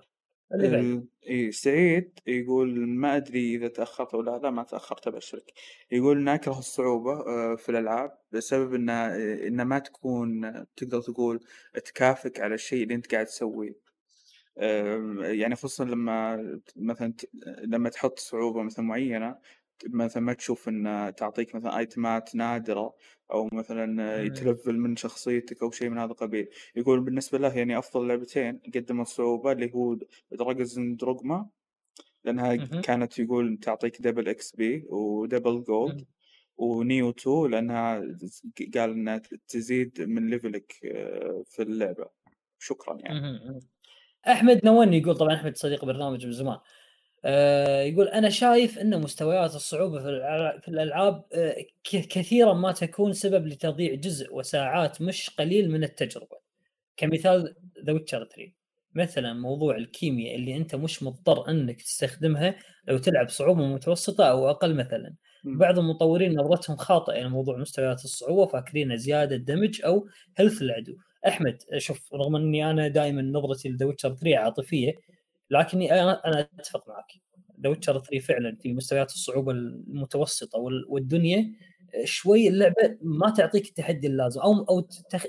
على ما يقولون بعض ال mechanics باللعبة أو بعض ال gameplay مهم ترى مهم جدا. أنت witcher هذه لعبة role playing تقمص أدوار. انت witcher. إذا ال witcher ما يحط على سلاحه زيوت وما يلحق الوصفات مالت الزيوت وال potionات على أساس إنه يقدر يقتل وحش معين وحش الوحش الفلاني فهذا مش witcher يعني. أنت صارت لعبة اقرب إلى hack and slash مثل ما قال أحمد يعني. عرفت؟ فايه فكلامك جدا منطقي أنا أشوفه. فعلا نظرتهم نظرتهم للصعوبة شوي يعني ما هي ما هي مقبولة. بالضبط. أه بس عاد تدري فيصل إن بعض المرات سمعت ناس يقولون أنا متعمد إني ألعبها على easy رغم إني أنا عارف إن اللعبة بتحرمني من شغلات كثيرة يعني إذا لعبتها على easy أو يعني ما تخليني ألعب أضطر إني أستخدم شغلات كثيرة لأني بس أبي أشوف القصة. يا عادي okay أحترم رأيك. شوف ما دام إنه عارف إيش قاعد يضيع فعادي ما في مشكلة. لكن لما لما اللعبة آه، بس هذا برضو غلط من اللعبة. تقدر توظف صح. اللي هو ال ال الأشياء هذه حتى مع ال easy mode ما يضر. صحيح. بالعكس هذا شيء من أساس اللعبة. لما لما فعليا ينتهي وما يصير لها أثر أنت الحين فعليا جزء من اللعبة أنت فقدته وحتى ما ما صرت تعرف اهميتها حتى ما تعرف حتى أهمية القصة. يمكن القصة تتمحور خلال هذا الموضوع يعني. صحيح شيء مزعج جدا. طيب آه اللي بعده. معاذ الدرينج يقول إن يعني يفضل إن تكون في صعوبة واحدة يكون من خلالها المطور هو اللي يحدد اللي هو التحدي اللي يبيه فعليا في ألعابه. وهذا يعني حتى الموضوع اللي هو تعدد الصعوبات خصوصا موضوع ال normal وغيره و easy ما حتى يعني ما يشوف إنها موزون بشكل كافي حتى حتى لو إنها normal أحيانا تكون سهلة. ففكرة إنه صعوبة واحدة والمطور هو اللي آه، خلينا نقول يحدد الصعوبة هذه ونوعية نعم. التجربة للشخص هذه يشوفها أفضل بالنسبة له من أنه تكون في تعدد صعوبات. آه عبد الرحمن يقول بصراحة أشوف إن الصعوبة شيء مثل الأذواق تختلف من شخص لشخص ومن تصنيف لتصنيف من غير منطقي ان تكون كل الألعاب مستويات صعوبه متغيرة مثلا كيف راح تطبق نظام الصعوبة متغير في لعبة لعبة platform يعني لعبه platform شلون راح تطبق فيها صعوبات متغيرة اللي هي easy mode و... و hard mode وهذاك. ممكن يعني بدال لا تنضرب ثلاث ضربات تموت تنضرب ضربه واحدة وتموت. ممكن وارد. لما يقصد platform هي الألعاب اللي تقدر تقول باركور وزي كذا. فيقول كيف إنه بتحدد الصعوبه غالبا الصعوبه تكون بصعوبة تصميم المرحلة وغيرها من الأمور. صح. فهذا يقول إنه كيف راح نحدد اللي هو موضوع الصعوبة من خلال الالعاب مثل ال platform فهذه الفكرة يعني. يقول عن نفسي أي لعبة ما جازت لي وفيها محتوى أبغاه مثل القصص يعني أروح أبحث عنه في ميديا ثانية وخلاص يعني يروح يشوفها مثلا باليوتيوب وانتهى الموضوع طيب. إذا اللعبة مو عاجبته لكن القصة عاجبته جميل. مثلا يعني آه، ويقول مثل Dark Souls Destiny من الألعاب اللي ما جازت لي بس انجذبت لقصصهم ورحت تابعتها وسواء آه، في مقالات أو مقاطع الصعوبة ما دام إنها كذلك يستمر كلامه عن الصعوبة يقول الصعوبة ما دام إنها عادلة فما أشوف فيها شيء آه، ما أشوف إن فيها شيء. أعطي فرصة لكل لعبة ولو ما عجبتك أو ما ناسبتك خذ منها اللي تبيه ومن منصة أخرى وجرب غيرها في النهاية راح تحصل على لعبة تعجبك وتناسبك. يعني جرب لا تتخوف من الصعوبات. وأنا لا تتخوف.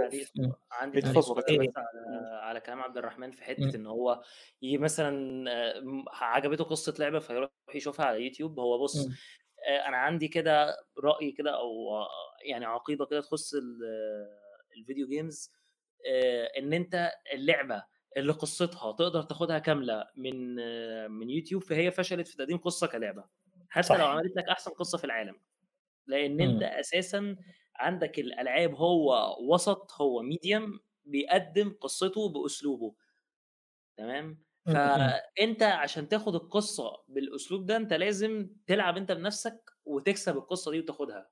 زي BioShock زي Dark Souls زي Dishonored زي Deus Ex كده. لكن أنت لو دخلت على يوتيوب يعني لعبة مثلا زي Dark Souls عجبتك لو دخلت شفت قصتها على اليوتيوب بس أنت اللي موجود على اليوتيوب ده معلش في احسن حالاته هو 60% من القصة أو 70% اي هذه ال highlights الموجودة بالقصة آه، قاعد يعني تنقال لك بس في شغلات يعني خفية ما راح تعرفها إذا لعبتها يعني. في حاجات لازم تلعبها أنت بنفسك زي ال boss fight آه زي ال boss fight اللي أنا جبت لك سيرته من شوية. أنت ال boss fight بتعرف قصته من ثلاث نوتات مس... ثلاث نوتات بيانو بيشتغلوا في نص ال soundtrack بتاعه. صحيح. تمام؟ صح. آه، دي بقى لو أنت مثلا لاعب الجزء الأول وبعدين لعبت الجزء الثالث وسمعت الثلاث نوتات بتوع البيانو دول في ال boss fight تمام؟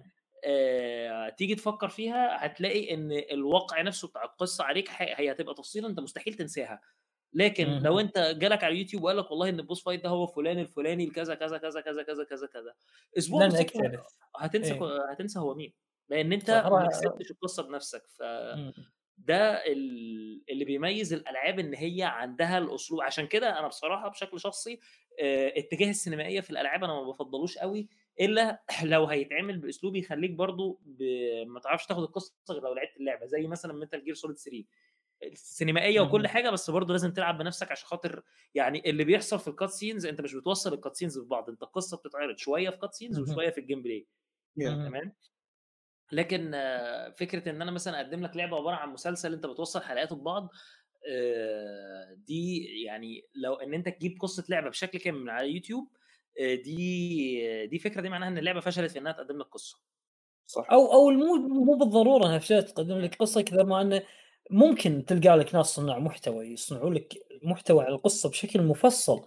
لكن حرفيا أنت ترى ما راح تشعر بالشخصيات اللي قاعد أتكلم لك عنها أنا أو قاعد أقص لك أيوة. عنها إلا لما تقابلها وتعيش معاها وتشوف آه، تسمع حواراتها كاملة يعني مهما يكون صانع محتوى ما راح يحط لك الحوارات كلها ترى مهما بالزبط. يكون مثلا لعبة مثل لعبة ذا ويتشر لعبة ذا ويتشر مثلا نضرب فيها مثال مرة أخرى فيها ترى نوتات خفية بالعالم إذا أنت ما ما قريتها ما راح تحس ما راح ما راح تفهم المكان أو ما راح تفهم المكان اللي أنت موجود فيه كذلك حتى طريقة قتالك الوحوش أو كذي الوحش الفلاني يحتاج مثلا ال moon dust أو قنبلة غبار, غبار القمر أو شيء كذي.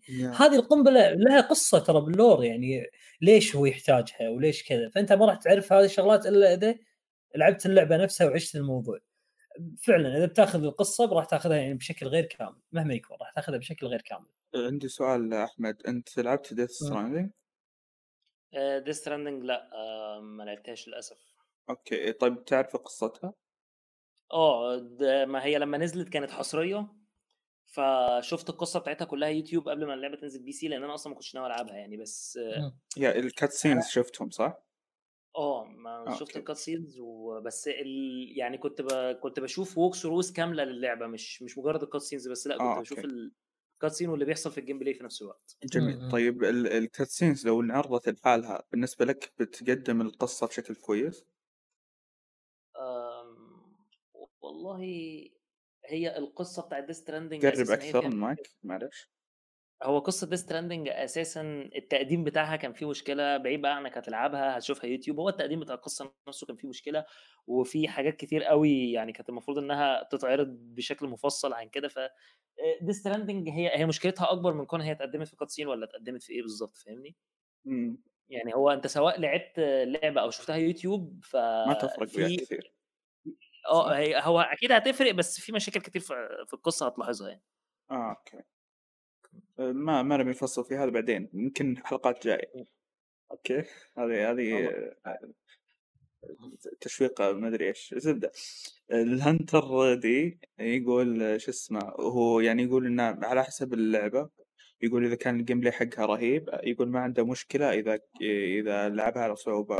يعني خلينا نقول خلاها يعني تواجه فيها تحدي. أما كان اللي هو ال gameplay حقها عادي أو سيء يقول لي أتعب نفسي أساسا ويعني خلينا نقول آه، أتحمل آه، اللي هو سوء ال gameplay من خلال صعوبتها. وقال إن أيضا إذا كانت عالم مفتوح فيها أعداء كثير مكررين ومهام جانبية يقول من الأساس الصعوبة ما يشوفها شيء جيد. زي مثلا ألعاب يوبيسوفت كذا فيا آه هذا هذا كلامه. هو أحد يبي يرد عليه؟ امم جميل. كلام لا كلام كلام كويس. يعني أنا متفق معه نسبيا جميل. السيد ريكتوفن ما أدري شو اسمه ريكتوفن اقرأ سؤاله يا مبارك. طيب. آه السيد السيد ريكتوفن يقول الصعوبة لعبة آه ترجع المطور يحطها على حسب نظرته وتجربته اللي يبي طيب يقول الصعوبة يشوفها إنها ترجع للمطور على حسب نظرته وتج... ونظرة اللعبة أو نظرة ال... طريقة رسم اللعبة مالته اللي هو حاب إنه يقدمها لك بالتجربة مالته اللي أو التجربة اللي أنت يبيك تعيشها فهي شيء راجع للمطور. ورأيي بمستويات الصعوبة المفروض يكون ما في مستويات صعوبه بالأساس. لو لعبة سهلة حق بعض يحطون أشياء يا رجل ليش الناس جي تكتب؟ إيه. شيء يا ليش فيصل إيش السالفة؟ طيب لو لعبة سهلة حق بعض يحطون أشياء صعبة في لعب جانبي نفس سوبر ماريو اوديسي ولو كانت صعبة للبعض يزيدون عدد جرعات صحة أو نفس سلست سلست والله ما سلست هذه لعبة platform؟ إيه. okay عرفت أنا عرفت بس يعني مشاركتها جدا مخربطة يعني عرفت؟ حاول ترتبها بالشكل اللي أنت فهمته يلا بحاول بحاول بحاول بحاول. 1 مينت لازم نعلم ترى جمهورنا عربي شوية عرفت؟ نعلمهم علامات الترقيم على الأقل. شوف يقول لك الصعوبة آه شيء يرجع للمطور يحطها حسب نظرته وحسب نظرته اللعبة اللي هو حاب يقدمها للناس. ورأيي بمستويات الصعوبة المفروض إنها ما تكون موجودة من الأساس مستويات الصعوبة لو لعبة سهلة للبعض آه، يجب إنه يحطون فيها لعب شوية جانبي يكون صعب نفس Super Mario قصده يعني تقريبا Super Mario كانت Super Mario Odyssey أيوة. كانت مراحلها بعد ما تختم اللعبة هي اللعبه سهلة تقريبا فيها بعض التحديات اللي مش مضطر إنك تخوضها أساسا آه، لكن بعد ما تخلص اللعبة في level صعوبة مو طبيعي صح. عرفت فيصل؟ level صعوبة أسطوري صعب جدا مو بسهولة تخلصه. آه هذه طريقة جيدة يعني إنك يعني آه على ما يقولون تقدم تجربتك للاعب. ولو كانت يعني أو يقول كذلك لو كانت اللعبة صعبة للبعض يزيدون مثلا عدد جرعات الصحة في اللعبة مثلا أو يسهلون لك يعطونك ايتمات أكثر على أساس تقدر تخلص اللعبة. يقول مثل سلست يعني. جميل. ماريو اوديسي أنا فعلا أذكر إنه في بعض المراحل تكون بعد التختيم فيها شوي صعوبة حسب علمي. صحيح. آه، المرتضى يقول ما اهتم بسالفة الصعوبة. نفس كلام تقريبا اللي هو اللي شاركنا قبل يقول ان ما دام آه، أنا ودي إنه يكون مطور هو اللي يختار الصعوبة اللي تناسبه تقريبا أو تناسب أو اللي يشوفها الأحسن للعبته. ويقول انه يعني حتى الألعاب اللي توفر صعوبات مختلفة غالبا آه، تحصل من الصعوبات مكتوب عليها تحت إنه ينصح بيها يعني. فيقول لك يعني الأصح إنه يكون فعليا الصعوبات يفضل الصعوبة اللي اللي المطور هو فعليا يصنع اللعبة وتقدم له التجربة اللي هو يعني يقدم الصعوبة اللي تناسب جو اللعبة باختصار. حلو. هذا كلام مرتضى بس. برو اكسدس يقول أنا أشوف إن صعوبة الألعاب لازم تكون موزونة مع ميكانيكيات اللعب والأساليب والأدوات الموجودة في اللعبة نفسها. سهولة اللعبة راح تقلل من استخدام كثير من الأساليب مثل ما ذكرنا في ذا ويتشر سهولة اللعبة هرمتك من كثير من الأساليب. آه، يقول المطور وكذلك يضيف إن المطور لازم يكون حاط خلطة متوازنة بخصوص هذا الشيء بين الصعوبة والسهولة. ما يأثر على قرار وما يأثر طبعا على قرارات تصميمه في اللعبة. وشكرا لكم. العفو يا اللي بعده. آه، أيوب يقول أنا آه، ألعب اللعبة على أعلى صعوبة. يعني أنا يقول ما ألعب اللعبة على أعلى صعوبة إلا إذا عجبتني ومثل Max Payne. Splinter. Splinter Cell. أيوه. Splinter Cell. قاعد أحاول. كلجت لساني و God of War يقول الجزئين الفرعيين وطبعا أعطتني متعة زائده فهذا اللي يخلي يخلينا خلينا نقول آه، أحب موضوع الصعوبة ولما يعني يحب اللعبة يحب إنه يكون يلعبها بشكل أصعب. باختصار يعني هذا كلامه. آه، سامي الأسطورة ما يحتاج. يقول الصعوبة المطلوبة بشرط ما تكون تعجيزية. لما تكون اللعبه سهلة وما فيها أي مجهود آه، بتمل منها بسرعة. لازم تحس بصعوبه في كل المراحل أو كل تروفي حققته ولا ما راح يكون لتقدمك في اللعبة أي قيمة. الله عليك. حكم حكم ما شاء الله. عجيب سامي. أي أسطورة والله سامي أسطورة. عبد الإله يقول الصعوبة مم. ليست ضرورة بالألعاب وأرى أنها تسهل على المطور. آه، فوضع لعبة سهلة ممتعة حيث حيث اللعب ممتع وقصة وألحان وعالم وغيره. أصعب من تطوير لعبة تقدم صعوبة عالية واهتمام أقل بعناصر ثانية. ووضع تسهيلات مثل سلاح خارق اختياري أرى لا يؤثر على اللعبة سبق وتناقشت مع فيصل هذا الموضوع. okay nice. زي مثلا طبعا انت Persona Persona 5 ها؟ زي Persona 5 تعارض أنت تقريبا صح فيصل؟ ما أنا أتهاوش مع كثير ما عليك آه، حلو. عبد الله أحمد يقول أنا أشوف إن الصعوبة في الالعاب في الألعاب شيء مهم لأن الصعوبة تعطي تحدي للاعب وهذا الشيء وهذا التحدي هو أساس الصناعه صناعة الألعاب. وهو اللي يعطي الألعاب هويتها ويميزها عن باقي وسائل الترفيه بشرط أن تكون صعوبة عادلة ومتوازن أتفق معك يا أحمد أو عبد الله معلش. أه عبد اللطيف عابد يقول السلام عليكم. بالنسبة لي الصعوبة أفضلها تكون بمستوى واحد آه، يختار المطور لك من أجل إيصال فكرة اللعبة لأني أظن أن الصعوبة ليست فقط بأن يكون الأعداء أقوياء والشخصية اللي تلعب فيها تكون ضعيفة بل تكون تضاريس العالم اللعبة وأجواء العالم أيضا لكل عدو له طريقة للتقلب عليه.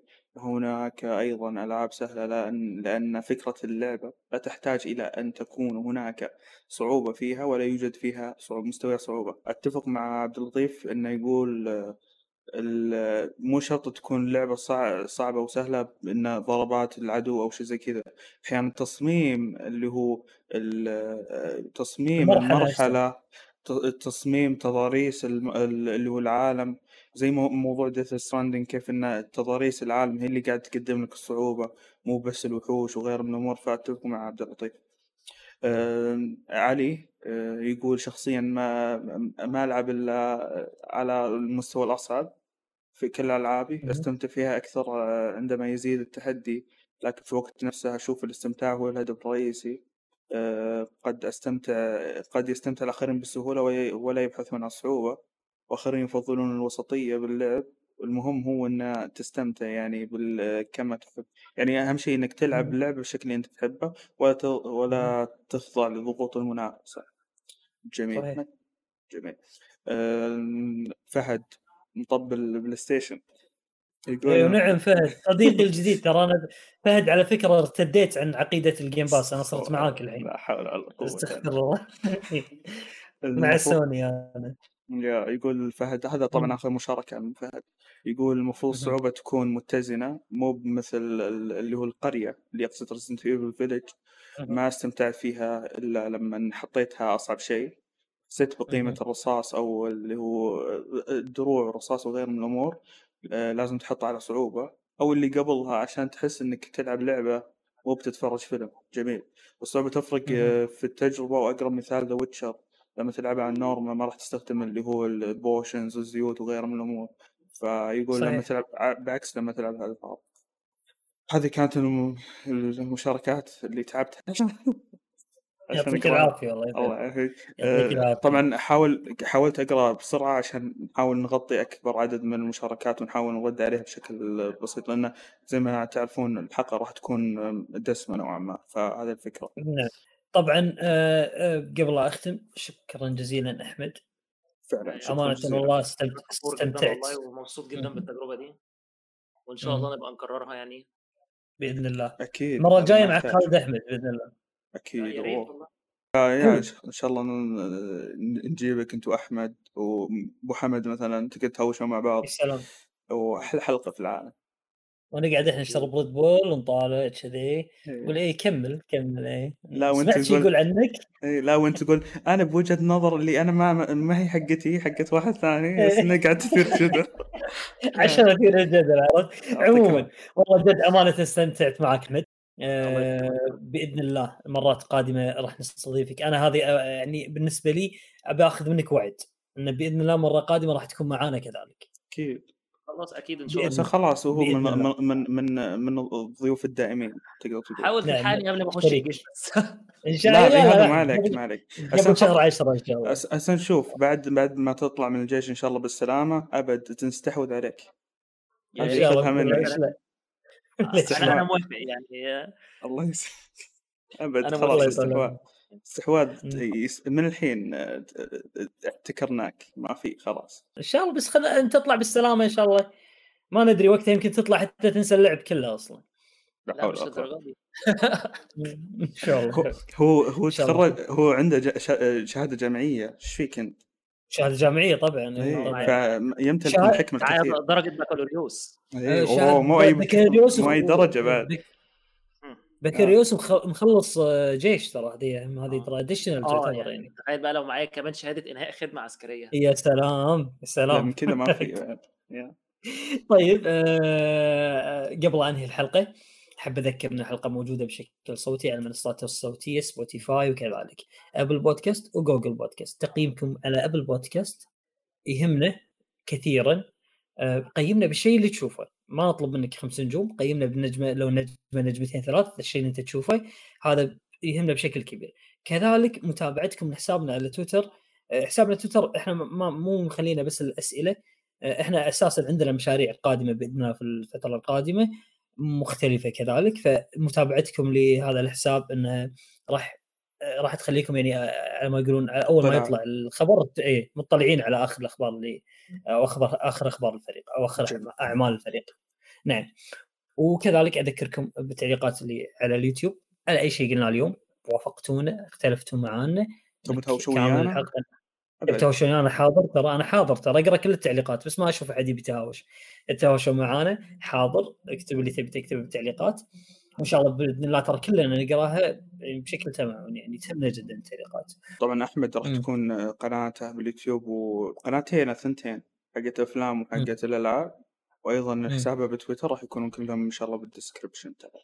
يعني بغض النظر عن المحتوى اليوتيوب خله شوي بس تابعوه ركزوا أنكم تتابعون أحمد على تويتر. إنه مثير للجدل إذا اي إذا تحبون ما شاء الله اي تحبون الأكشن وتحبون هذاك تابعوا أحمد على تويتر. اي بس أقول لكم أنا أنا في حالي خالص بس هو ساعات بتهب كده أنت فاهم؟ اي اي أنا معاك معاك أنا حاسبك حاسبك اي طبيعي عندك شهادة جامعية يعني ما ما نختلف على هذا وعنده شهادة جامعية وزارع له مانجا ترى أنت ما تدري. وعندي شجرتين مانجا. شجرتين مانجا مو واحدة مهكر الدنيا أنا. آه، بس آه، طبعا آه، بس هذه كانت حلقتنا لهذه الليلة خمسة ايفوي كاست 25 وإلى اللقاء. مع السلامة. نقول مع السلامة يا أحمد. أديوس. مع السلامة. مع السلامة.